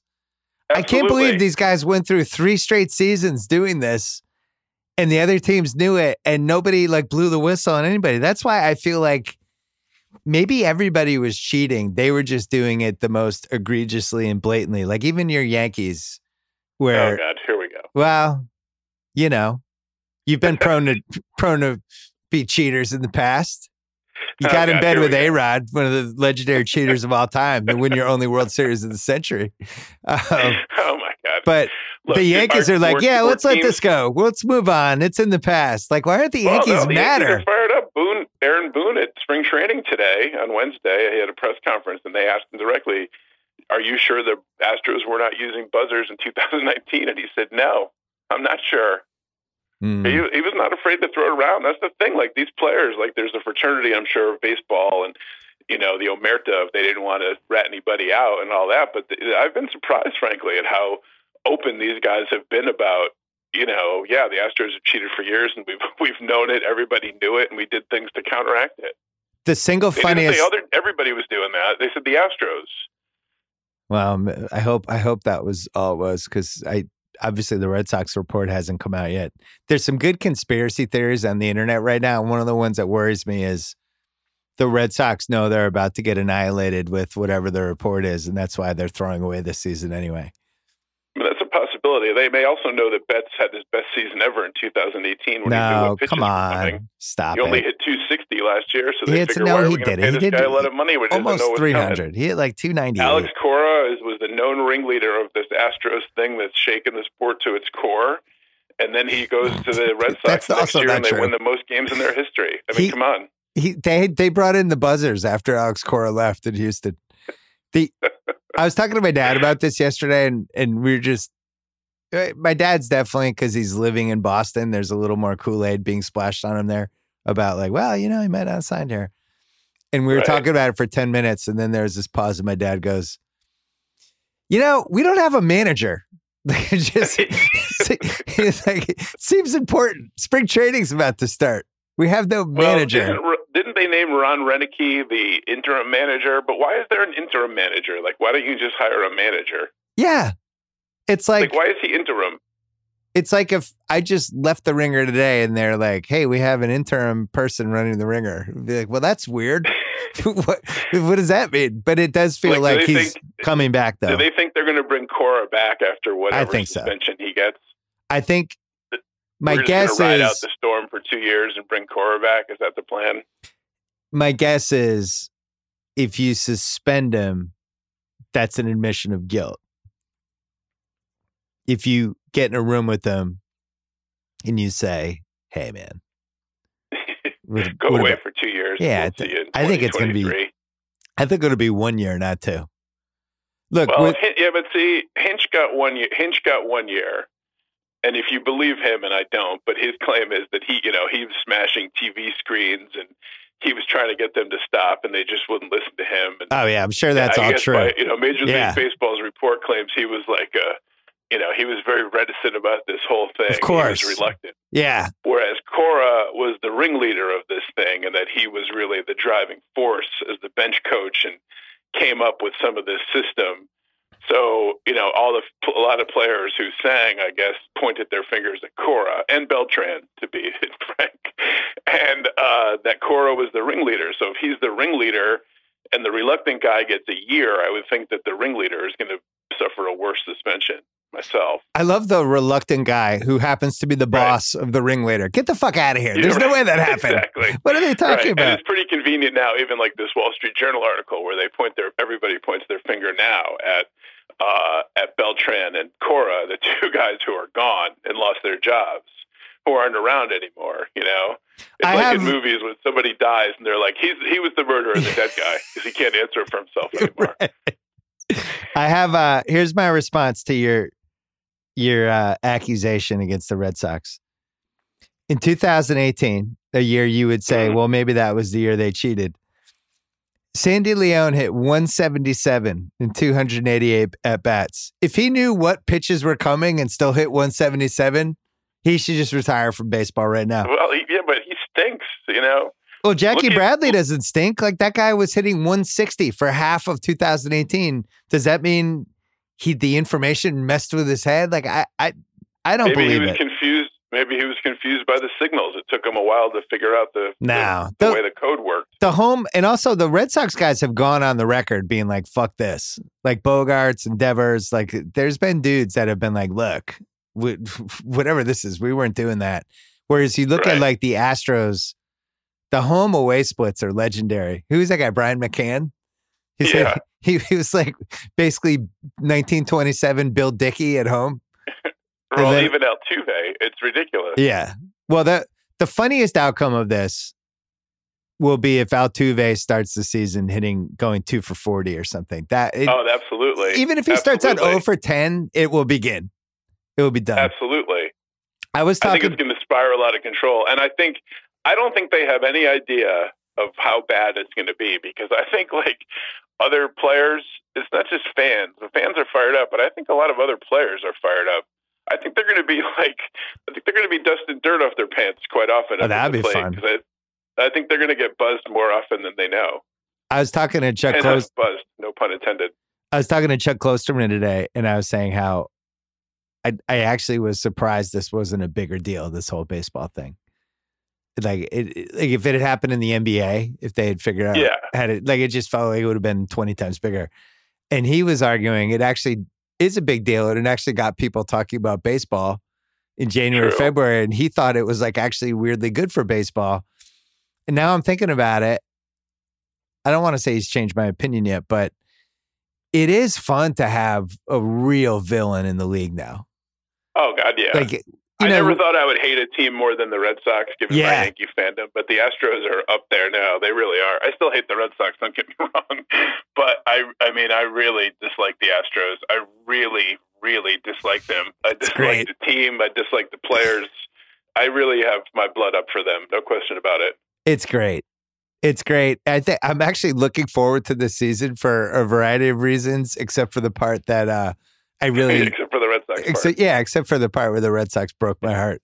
And I know Mookie's going to do incredible in, in for the Dodgers too. Like that, like lock that down. The the Bellinger Mookie, that whole side of the outfield, yeah, it's gonna it's gonna be like you know way way up there. But I was, we're taping this on a Wednesday. Zach Kram is writing a piece for the Ringer that is going up Thursday morning because we basically asked him to figure out how much of this is bullshit. How much how much money are they actually saving? And he's like Ah. he's like got one of those Nate Silver minds. numbers. Yeah, he's going to actually figure out how much of this is bullshit. So hopefully he's going to figure out this is all smoke and mirrors craziness. And uh, I hope it comes out to be about eleven hundred dollars. they're able to buy one more TV for the clubhouse that AJ Hinch could smash. Uh.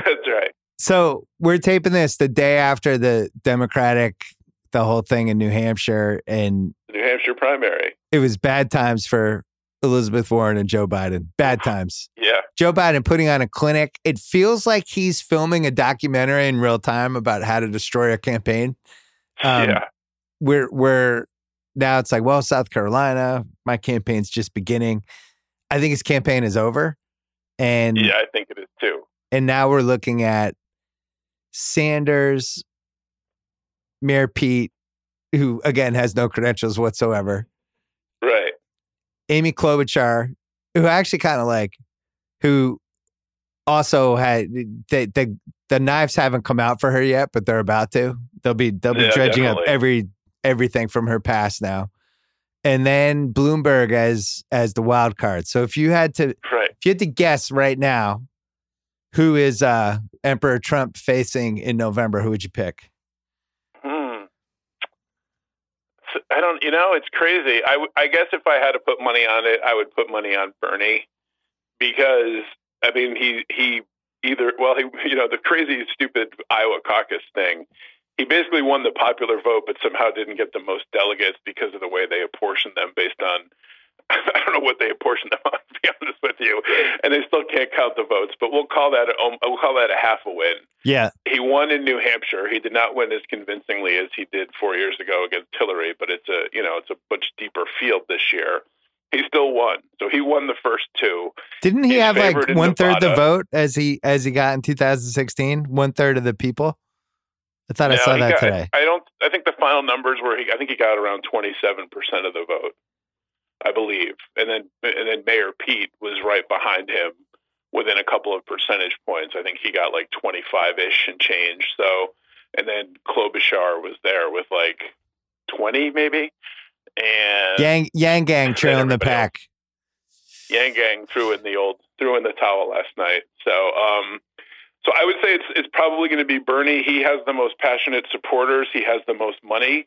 Uh, well, he doesn't have the most money. I shouldn't say that because Bloomberg, Bloomberg, who is a multi-billionaire, he's he's been spending money like it's going out of style. So he Yeah. has the most money of his own. Bernie has the most money raised among his supporters, who are, you know, feverish in their support for Bernie. Now, the establishment, such as it is in the Democratic Party, will do everything in their power to rig it against him and throw themselves against him. Uh, but if he does not get the nomination, having the most support and the most feverish supporters, I mean, they will literally burn the Democratic Party to the ground. So the Democratic Party elders, to the extent there are any, have to be like tearing their hair out because if it comes down to a Bernie Bloomberg battle, and Bloomberg is a billionaire who used to be nominally a Republican, and it's him against Bernie, who the true believers that's where their heart is. That's going to be that's going to be a mess. That's going to be a bloody civil war. But I think ultimately, I think Bernie is going to come out on top. Well, Vegas agrees with you. Vegas Yeah. has Bernie at plus 120, Bloomberg's plus 225, Pete's at 8 to 1, uh, Smokey Joe's at 15 to 1, and uh, our girl Amy is at 17 to 1. Bizarrely, Hillary Clinton you could still get at 50 to 1, whose odds are the same as well, she Elizabeth might Warren. parachute in, but the notion, like, yeah, there's I've seen things about that, but that's there's no way. Like Bernie will burn the party to the ground if they did that too, and it's not like she's going to parachute in and unite everybody and coalesce the party around her, who like most of whom hate her. So Who do you I think, don't think that's happening. who do you think Trump wants to face? Because we're really down to Bernie, Oh, you think that's who he wants? yeah, oh, yeah. Why? because well because the because it's going to be like the British election all over again. I mean, Jeremy Corbyn was a you know who was the Labour leader party in the most recent British elections, and I realize that's more complicated because of Brexit and everything else. But the, you know, the Labour Party had the worst showing in its history, essentially, or I think in its history, against Boris Johnson, who's basically the Trump of England, and it was because Jeremy Corbyn had openly flirted with communism most of his career and was way out there. And that's in England, where they sort of have, you know, it's Europe. They're more open to socialism or democratic socialism than we are in this country. So I just think that Bernie screaming, you know, 78 years old, screaming about billionaires and, t- you know, threatening to take away your health care to give you government health care is not going to sell. It's not going to sell in Midwestern states for union guys that have collectively bargained for health care and don't want to go on a government health care plan. And it's like, you know, you're going to go with like, it's going to be a choice basically of the lunatic I know or the lunatic I don't know. And it's going to, you know, it's going to be ugly. Excuse me. And I think Trump is ultimately going to, going to win. That's who he would want to face. You know, have more problems with. I mean, the dream scenario for Democrats was Biden, who you know is from Delaware and was born in Pennsylvania. He's got the Uncle Joe thing for you know white lower class voters, which is who Trump appeals to. That he could do some, ba- you know, he could help in the battlegrounds there. But you know, poor Joe is just a is just a disaster and like imploding. So that's not going to happen. And now the establishment, such as it is, has to put its hope in somebody else. But you know, if they're putting it in Bloomberg, I'm I'm not sure Bloomberg sells nationally either. So he could self fund. He you know he's got a fortune, so they would like that aspect of it. But uh, uh, Trump would definitely want to run against Bernie of everybody that's left. Sanders versus Bloomberg almost feels like Vince McMahon is orchestrating that as SummerSlam 2020 or something. Yeah, that would be. It's just like the that would literally tear billionaire. the He's a Party apart. billionaire. He hates billionaires. Bloomberg, Exactly. Sanders. And they're going to do it that way. And they're just, that's right. and it'll be like they, they should just have entrance music when they go in and the whole thing. But Bloomberg is literally what Sanders hates. And that's probably his biggest obstacle. The Mayor Pete thing, I, I'm I'm just astonished it's gone this long. I didn't I didn't see that one coming. It's it's insanity. I mean, you know, there's these theories about him, like that he's, you know, basically like a robot that was created in a lab because it's like literally like a year ago. If I had, I, I had no idea who Pete Buttigieg. I'm pretty tuned into politics, and I had no idea who Pete Buttigieg was. I couldn't have named the mayor of South Bend, Indiana, at gunpoint. Yeah. And now he's like a household name, and he's a legitimate contender for the Democratic nomination. I mean, he, you know, he semi won Iowa, and he came in a close second in New Hampshire. This is a guy who's 37 years old. He's the mayor of the fourth largest city in freaking Indiana. Right. And- the mo- they, I saw a thing after the Iowa caucuses when he won, so, sort of, the Iowa caucuses, and he got whatever he got for votes, you know, uh, tens of thousands of votes. He had never gotten more than 9,000 votes in his life before because you can get elected the mayor of South Bend with 9,000 votes. Yeah. And So- now the guy is like a legitimate contender for the presidency. It's it's crazy. And he's a, here's a guy I don't understand like why he wouldn't run for. Could, could we run for Congress first, or Senate, or governor of Indiana? We're just going to go from being the mayor of South Bend to being the president. I, I don't know. I, and he's like, he speaks in platitudes and cliches, but the voters eat it up. I mean, he has an impressive resume. The guy served in the military. He's a you know Rhodes Scholar, Ivy League, speaks multiple languages. It's all great. It's a great resume, but he's 37 years old and he's run South Bend. It's like I mean, when you know, it's like when an NFL team hires some like 30 year old whiz kid coach. And sometimes it works out, like Mike Tomlin, Sean McVay. I guess Sean McVay. But they're just like, ah, all these guys suck. What about this guy? He's seven years away. Let's give him a whirl. Uh, That's right. I I'm most of back to the robot thing because I think it's a crucial point. Um, it seems like they've almost changed his voice to sound exactly like Obama in 2007 Well, 8 yeah, range. he's definitely like studied every like Every I think it was like a. Clockwork Orange, like where they had his eyes propped open and they're just putting in eye drops, and he was watching Obama speeches from Obama's if you career. close your eyes, you wouldn't know who is who. And, and even like he has the pauses and how Obama used to finish the point and then kind of stare out at the crowd, kind of soaking it in for a second. And Pete Right. that Pete tries to do that too, but he's got like a circuit in his back. I uh, I think it's really weird to watch him speak. Like he really does seem like he came out of Obama camp. And it's like, here's our first, here's our winner of Obama me- camp. Until somebody can prove to me that he was not created in a lab, I'm not going to believe it. Yeah, I they should probably research just- that. It's just an odd thing. It's just he's just it's just an odd thing. He's got like this perfect resume, and he came from nowhere. No one's ever heard of him. And all of a sudden, he's like a leading contender for the for the nomination to be the president. It's crazy. It would be Same. funny if he malfunctioned, like he was giving his speech and he was going, and as I told Michelle last week, and as I told Michelle last week, and as I told and then somebody came and hit him in the back. It It's just fine. dropped the curtain. I mean, Stand by. Chasten, uh, yeah, Technical difficulties. I think this is, we're headed for a clusterfuck of epic proportions these next eight months. And I you can't what even everybody imagine. always hopes for is the bro- is the brokered convention, where there really has not been one since.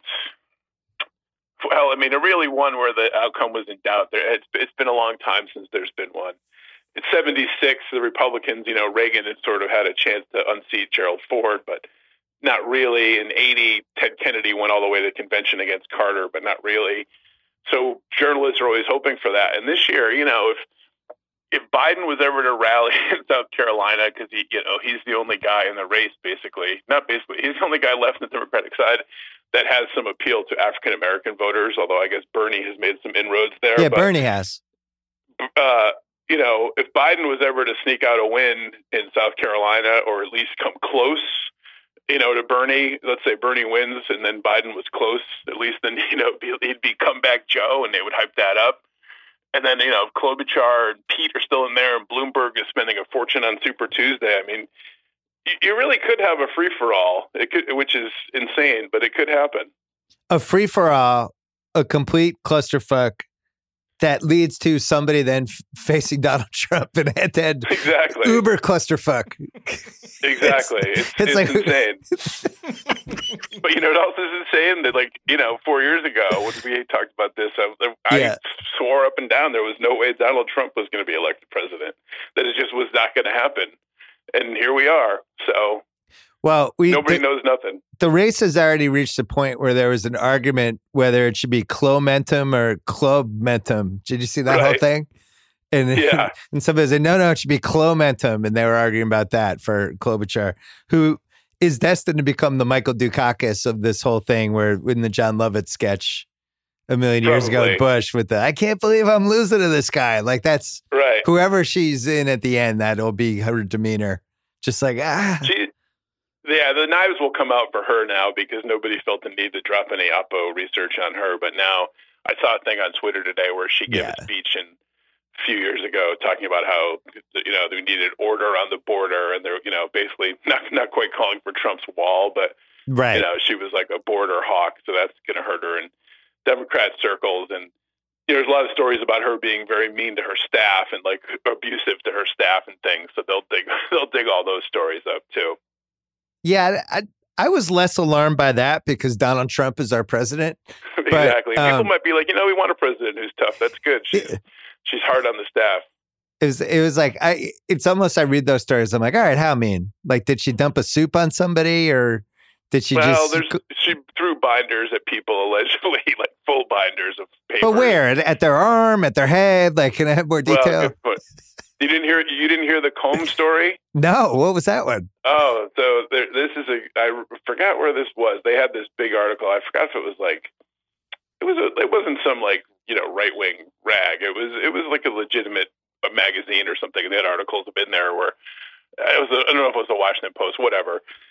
Supposedly she she was she was going to catch a plane. And she had some staff with her, and they were like hustling to make the plane. And so she said, "Go get me something to eat." And the staff person went and got like a salad at the airport and they got on the plane and he had neglected to get a fork to, for the salad. So she was all pissed off. So she like digs in her pocketbook, pulls out a comb and proceeds to eat the salad with the comb while, while glaring at the kid who's her staffer and then eats the salad with the comb and is, gives him the comb and is like, go clean it. that can't be true. I don't know. It's good. Why would you? I don't know. I don't know why somebody would make that up. But uh, yeah. So that's I, maybe you want that in a president. You know, they're thinking on their feet, make do with what we have. I'm You I'm googling. Tough. oh, yeah, you're right. First result: Klobuchar ate her salad with a comb. Report says. Yeah. I don't make these things up. I don't mind it. If that's the worst thing, is so she's a pain in the ass to work for. All right, yeah. can she Yeah. can she beat Trump? Well, probably not. Right.